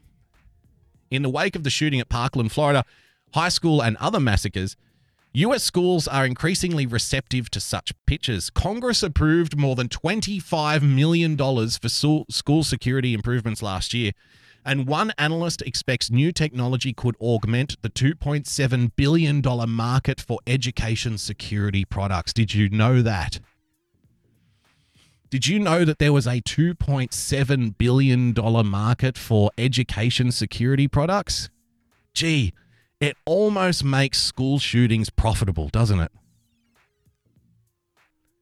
It almost appears as though there is a lot of money to be made by big corporations whenever there is a school shooting, doesn't it? I wonder. Someone told me years ago, and when I was a much younger lad, when I was first getting, you know, involved in politics and stuff, and this person was a comrade, and I was obviously not a comrade, but we were friends nonetheless. And he said to me, You're an idiot. Um, you'll see that I'm right one day. And I said, What the hell are you talking about, comrade? Go back to Russia, blah, blah, blah. And he said, One day the corporations will have terrorists. There will be corporate terrorism. This was like 15, 20 years ago. He said, As the corporations get more and more power, and as they become more and more consolidated, the corporations will become nations onto themselves. And there will be corporate hit squads and a corporate mafia and corporate terrorism. The corporations will will will wage terrorist acts in order to extract money from taxpayers. And I'm like, you're a fucking madman. You are a madman. You don't even know what you're talking about. And now here we are. Some corporation can make $2.7 billion selling education security products. Now, I'm not saying that the corporations themselves are conducting school shootings in order to get big government contracts from taxpayers to the tune of $2.7 billion. I have no evidence for that. I'm not saying that they're doing that, but gee, it is a big pot of honey up there on that table, isn't it? With so much money to be made. Just a thought. Just just reading that reminded me of that conversation I had all those years ago with that comrade. UK based Audio Analytic used to sell its aggression and gunshot detection software to customers in Europe and the US, including Cisco Systems' professional security division. However, an Audio Analytic spokesman told ProRepublica that it has since changed its business model and stopped selling the aggression detector software. By deploying surveillance technology in public spaces like hallways and cafeterias, device makers and school officials hope to anticipate and prevent everything from mass shootings to underage smoking. Sound Intelligence also markets add on packages to recognize the sounds of gunshots, car alarms, and broken glass. While uh, Hauppauge, I think you would say it, New York based Soter Technologies develops sensors that determine if students are vaping in the school bathroom.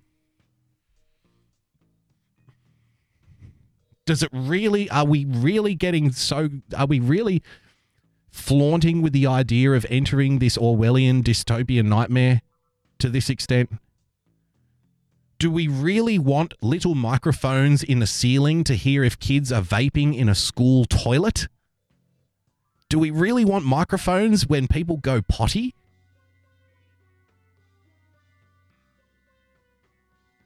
Are we are we ever going to uh, sit back as collectively as a society and address any of this stuff?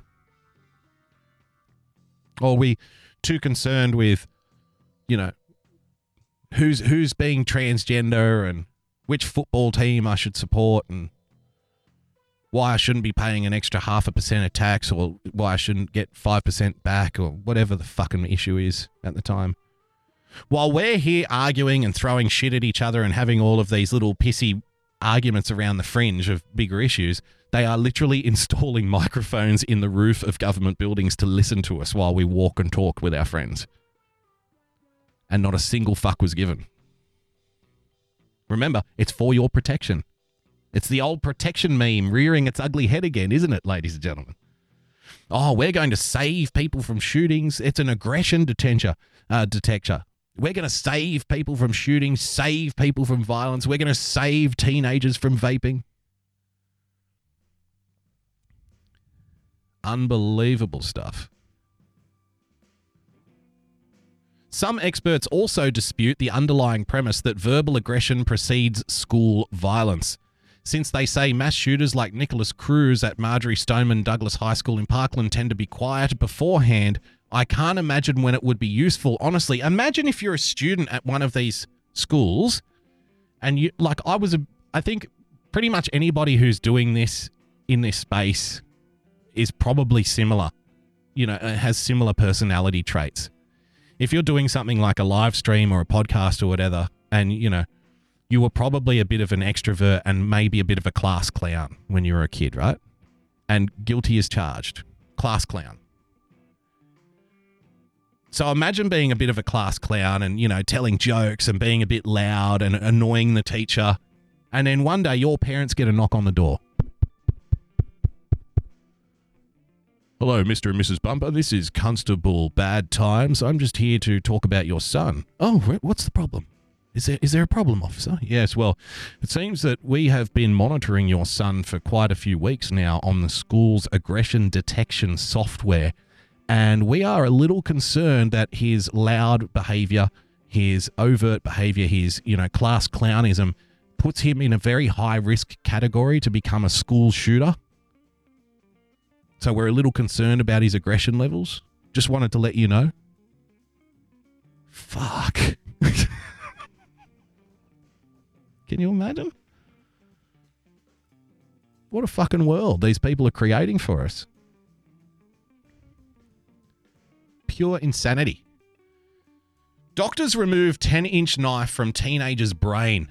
Eli Gregg's mum says he's promised to stay away from the sharp objects. Good work, good good decision, Greg. Good decision. Let's have a look here. 15 year old Eli Gregg survives after a knife accidentally went right through his face and into. Oh, Jesus! Fucking hell. Gee, after seeing this, we could really use those aggression detection sensors. Fuck. his brain. The point going very deep into the skull. Yeah, Pin- Pinochet in the chat nails it. Take your IBS medication, Timmy. You don't want to set off the alarm again. It's it's a Simpsons meme. Remember when uh, the independent thought alarm under the thing? Willie, take all the coloured chalk out of the classroom. The children are far too stimulated. Take all the coloured chalk out of the, ta- the classroom. I told you, didn't I? I told you that chalk would make problems. Independent thought alarm. The aggression sensors are going off. Little Timmy needs his medication stat. We need to dull this boy down and sap the creativity out of him immediately, lest he become an entertaining and interesting person. We cannot have that. We absolutely need to nip this in the bud. We want you sitting there, focused, drooling out of the left side of your mouth for the rest of the school day. Please do not think for yourself. Please do not display any creativity. Please do not try to entertain your classmates. or the alarm will fucking go off again. This is an x ray of the near deadly impalement. Here's another view from the side. The teen's mother thought the worst. It looked pretty grim. It looked pretty grim.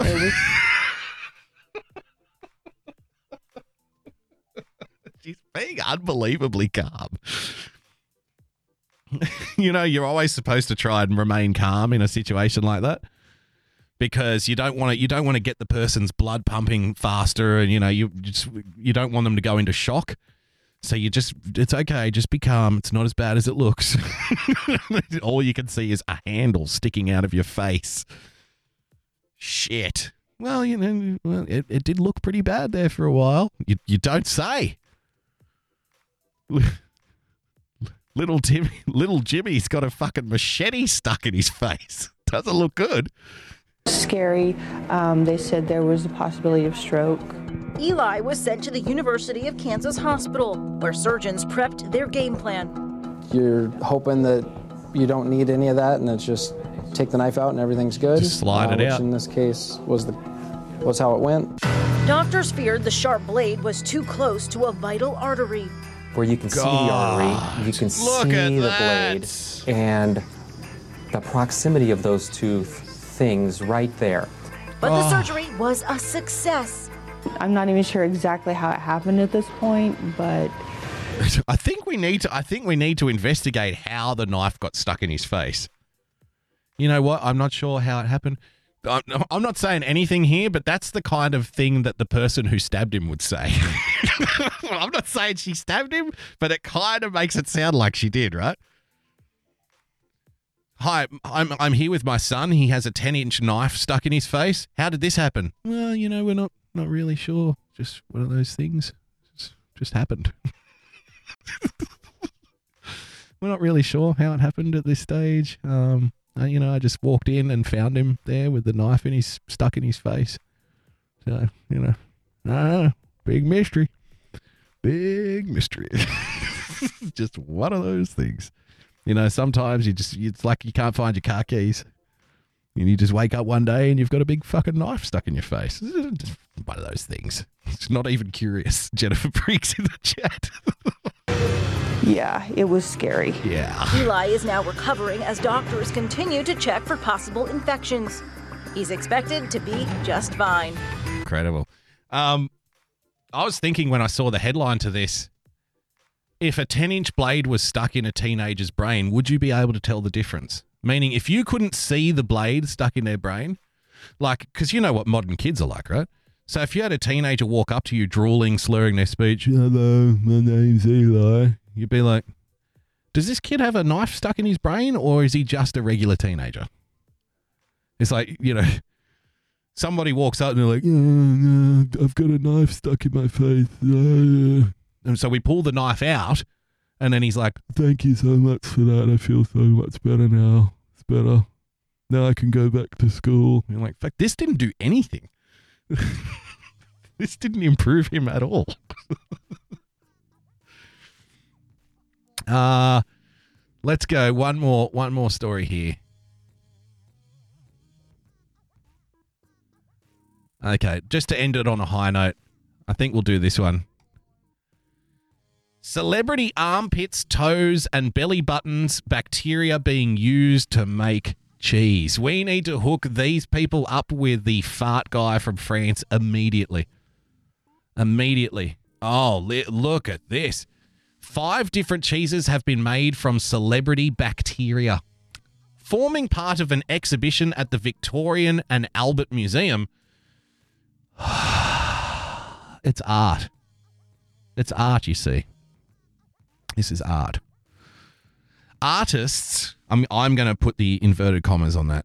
Artists Christina Agapakis and Sissel Tolaas swabbed five celebrities' bacteria and mixed it with milk to create a very unique selection of cheeses. The pair have made cheese from part of England footy legend David Beckham's football boots. bigger than a plate displays, uh, bigger than the plate displays five cheeses made from bacteria taken from rapper Professor Green, chef Heston Blumenthal, musician Alex James, Bake Off contestant Ruby Tandoh, and Suggs from the band Madness. Tolaas and Agapakis cheese board consists of mozzarella, Cheshire cheese, Comté, Stilton, and cheddar. There's a close up of a belly button. The bizarre exhibition consists of an array of concoctions, including fruit salami and insect pate. Artisan cheesemaker and food writer Rosie Cotton said, I know it sounds disgusting, but really it's quite clever. Not all bacteria is bad bacteria. I would go so far as to suggest that bacteria from a football boot is indeed bad bacteria. This is not the bacteria that you should be trying to ingest. Even the cheese you see in the shops comes from bacteria. Granted, it isn't some it isn't made from human bacteria, but I think it's a fun way of trying something a little bit different. This guy's a rapper?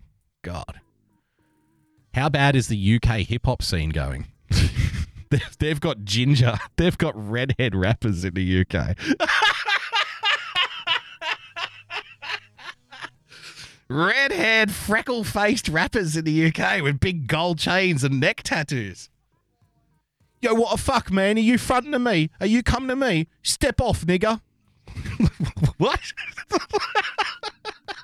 Look at this fucking guy.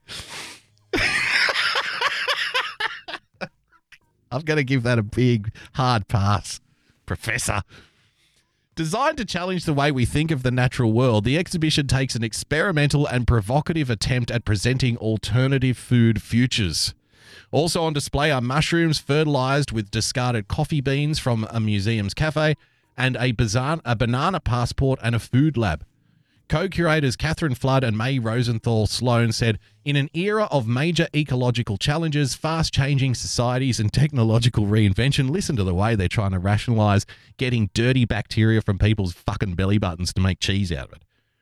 Now is a crucial moment to ask not just what we will be eating tomorrow, but what kind of food future do we want? Excellent question, comrade. I would say whatever future doesn't include scraping the crevices of celebrities' belly buttons in order to make it. I think I would prefer to eat dirt. Thank you. what kind of we're just we're just going to ask the question. It's very uh, it's just a little bit of fun. It's a little bit of fun. There's no need to get upset about it. I know it sounds horrible, but it's just a little bit of fun. But in this in this very troubling time, in this very troubling era, we really need to think about what kind of food future do we want. And uh, personally, for me, I I like to consider the food future where I can get David Beckham's jockstrap and dip it in my milkshake to make fucking cheese out of it. That sounds wonderful to me. and the rest of us said, "Well, I know I know I'll be starving to death in the future. How about you?" Should be wonderful. Ladies and gentlemen, that brings us to the end of our show. Thank you so much for joining us. Oh, hang on. I've got one more call. We'll go we'll go to Kimbo who always likes to fuck up the the order of things. Are you there? Are you there, Kimbo? Hello, you're on the line.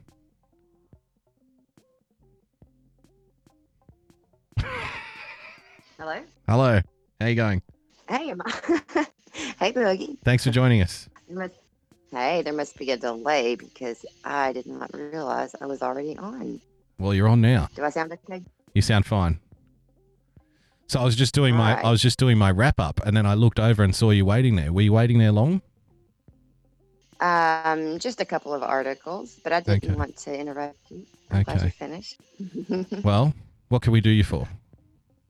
Well, okay, there's a couple of things I'm wondering. One is back to the uh, debates that you had Mhm. that you were showing. The Tim guy, I can't remember what his last name was. Tim Ryan. Um, yes, Tim Ryan. Um, okay, so one thing I was thinking while you were showing that was that he might be a bigger threat than we realize because the media is showing us the crazy people, but not the normal people. There Mhm. might be more normal people than we realize. Mm-hmm. But I do agree with your point about the clickbait and all of that. So what I'm wondering is like, um, if you were in charge of the Democrat Party and if you were trying to get him elected, what would you do to make him more known? Would you make him turn crazy, or would you try to figure out a way to, you know, um, expose him to the the people? Because it'd be kind of Oh, nice. definitely, if- definitely the latter. Definitely the latter. I would, I would make a clear delineation between my candidate as a moderate and the rest of the field, and I would say all of them are the same. This, my guy is the only guy that's saying something different. Very much like And Trump. Very much like Trump did in 2016, right? And so, do you think something like that would work for him? I mean, I'm no, I don't want them to be listening because I want Trump to win again. Uh, probably not, because I Just just I don't think he has I don't think he has the name recognition that an Elizabeth Warren, um, a Cory Booker, a Kamala Harris, a Bernie Sanders, a Joe Biden. He just doesn't have the same kind of brand recognition. So probably not. yeah, so that's a problem. Yep, definitely. And the articles and things that you have shown tonight are so scary. They're getting us to narc on each other. Yep, legally. Is that, yes, if you'll excuse my language, it's fucked up. Mm-hmm. They're not just like Oh, asking us to, they're now um, requiring. don't don't don't fucking swear on the show. By the way, that's a fucking rule. Yeah, I know. I know. I keep forgetting. No fucking swearing. yeah. um, How about the microphones in the ceilings? The aggression detection sensors. Isn't that wonderful? Well- Don't you feel safe? Right. You know, a long time ago, probably, gosh, I'm, I'm not going to age myself, but smoking does that enough for me. But Mm. i- and stress. But if um, but a long, long, long time ago, I remember seeing these shows where they were talking. Am I screaming? No. Okay. I remember seeing these shows like I don't know Dateline or whatever, and they're talking about the hotels that have the cameras in the mirrors, the three way, three two way cameras, That's right. two way mirrors. I don't Yes. and ever since then, it ha- I have been paranoid in some ways, not completely paranoid, but like I'm always feeling, well, like the song from a long time ago, I always feel like someone's watching me. Hmm. It's, um, it's a, you know, there's a paranoia that comes with that when you, when you realize that there are people who, who truly might be watching you. But that is becoming so much more widespread. And I, I just kind of wonder, I know you can't answer this, but I do kind of wonder, like, exactly how widespread this kind of thing is, and uh, like how much longer till till we say we're not taking this anymore. Like you've got to like we want our privacy back, we want our own personal sovereignty, and Well, I think that back. I think the problem is that there's a large collection of people in modern society who don't want their privacy back, who are more than happy. Like not, and it's not even a case of they're not thinking about it. I think they know, um, you know, the way society's headed, and that's what they actually want. Because we have a lot of people now who want over policing of language. They want speech to be regulated. They're more than happy for these corporations to monitor us and collect data on us because they believe it's the right thing to do. It's it's even worse than we thought. Like these are the demon want- spawn of corporations. They're not even they're not even left they're not even ideologues at this point. They are corporate soldiers. okay. But I'm thinking they want us monitored. Do they want themselves monitored? Oh, Is that everybody. what you think? Everybody. But like they think like June wants herself to be monitored. Sure.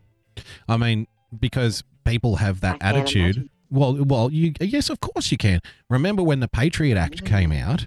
Everybody was like, "Well, I'm not doing anything wrong, so I don't care if they listen to me." It's the same mentality at work here, I wasn't one of those people, but I do remember that happening. right? It was a lot mean, of I supported Republicans. the Patriot Act to a degree, but yeah. It was a lot of Republicans because it was pushed by Yeah. W. Bush, George W. Bush. So He was my cowboy hero for such a long time. I was so I felt so safe and secure with him at the helm. Ah, yes, wrap you up in a big safety blanket. For me, George He W. Bush is an example of a guy who would be great at a barbecue but bad as a politician. I think he's a very funny guy, and he's probably the, the drunk uncle that everyone loves at the barbecue. But you, I don't want him in the White House. You know what I mean? Well, the drunk uncle always was my favorite. Well, of course, he's the most entertaining, and he gives you alcohol on the side. Well, thanks for calling in. Thanks for calling in, Kimbo. Oh, Your no, no, first time on the show. I've got one more thing to say. Okay. Tomorrow is my birthday. You may not Tomorrow is your birthday. Happy birthday. Everybody wish happy birthday to Kimbo in the chat. How uh, how old are you? 27? Is that right? I think I've got it. 26. 26. Okay. 26 years young. And yes, and I'm sure you remember that I've been watching you for a very long time now. you have. You're another one of the OG audience. I am, and so I'm thinking, as a thank you, you might could sing me happy birthday. Oh, I don't know about that. Oh. I don't think take so. A poll. take a poll. I don't think so. It's either that or I'm going to tell you what I had for lunch. Take a poll. Tell us what you had for lunch. Press one if you think Boogie should sing happy birthday to me. And press two if you think I should No, hang up. I, I can't I can't be prompted. Because you're asking me to, I can never do it now. It's my nature. because you're because you're demanding it, I must not yield. You see. Now I might have, if you're hadn't have said anything, I might have done it spontan- uh, spontaneously. But now that you've prompted I- me to do it, I will go. I will. I will go to the death. I will burn this show down just to defy you. You know. You know what I'm you like. know what? You know what? I actually believe you. Yes, you should, because I mean it.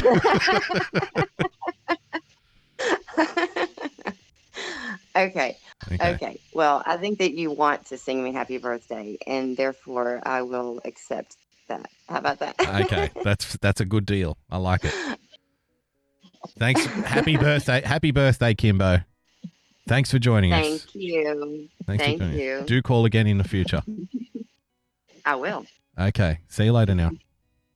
All right. Bye. Bye bye. There she goes. The lovely Kimmy Jong Un celebrating her 26th birthday tomorrow. One of the OG listeners. Ladies and gentlemen, now that is the end of the show. You look like a monkey, and you smell like one too. There you go. Happy birthday, Kimbo. Thanks everyone for joining us. Thanks for sharing the show out. Again, I'm not going to go through the spiel again. Patreon, subscribe, podcast, blah, whatever. Follow me on Twitter at Boogie Bumper. Uh, don't forget to follow our friends for the best 15 minute data downloads on the interwebs. Follow James R at Real Person PLTCS for some weird and wonderful guests and a little bit of religiosity. Follow our friend Chris McDonald at ChrisMC44.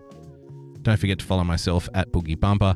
I'll be back on Sunday night with the Flying Hawaiian for Trust and Verify, 11 p.m. Eastern at TAV Show. And then we'll be back with this little operation next Monday. So, ladies and gentlemen, enjoy your weekend, enjoy your night. Thanks so much for joining us. Until next time, stay calm, stay rational. God bless, and we'll see you soon. Bye bye.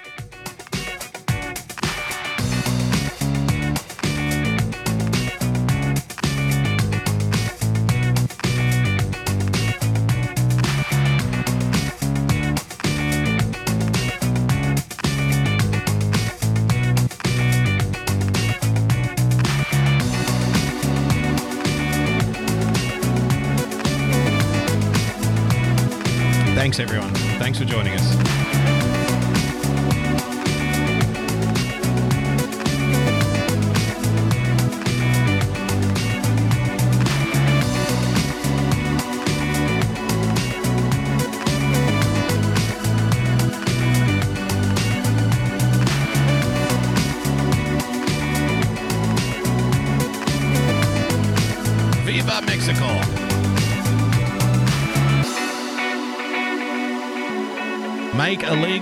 Immigration legal again.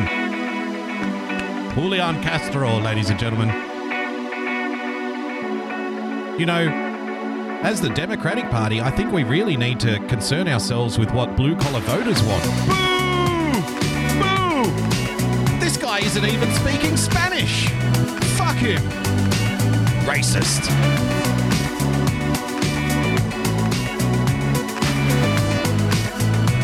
All right, guys. Till next time. Bye bye.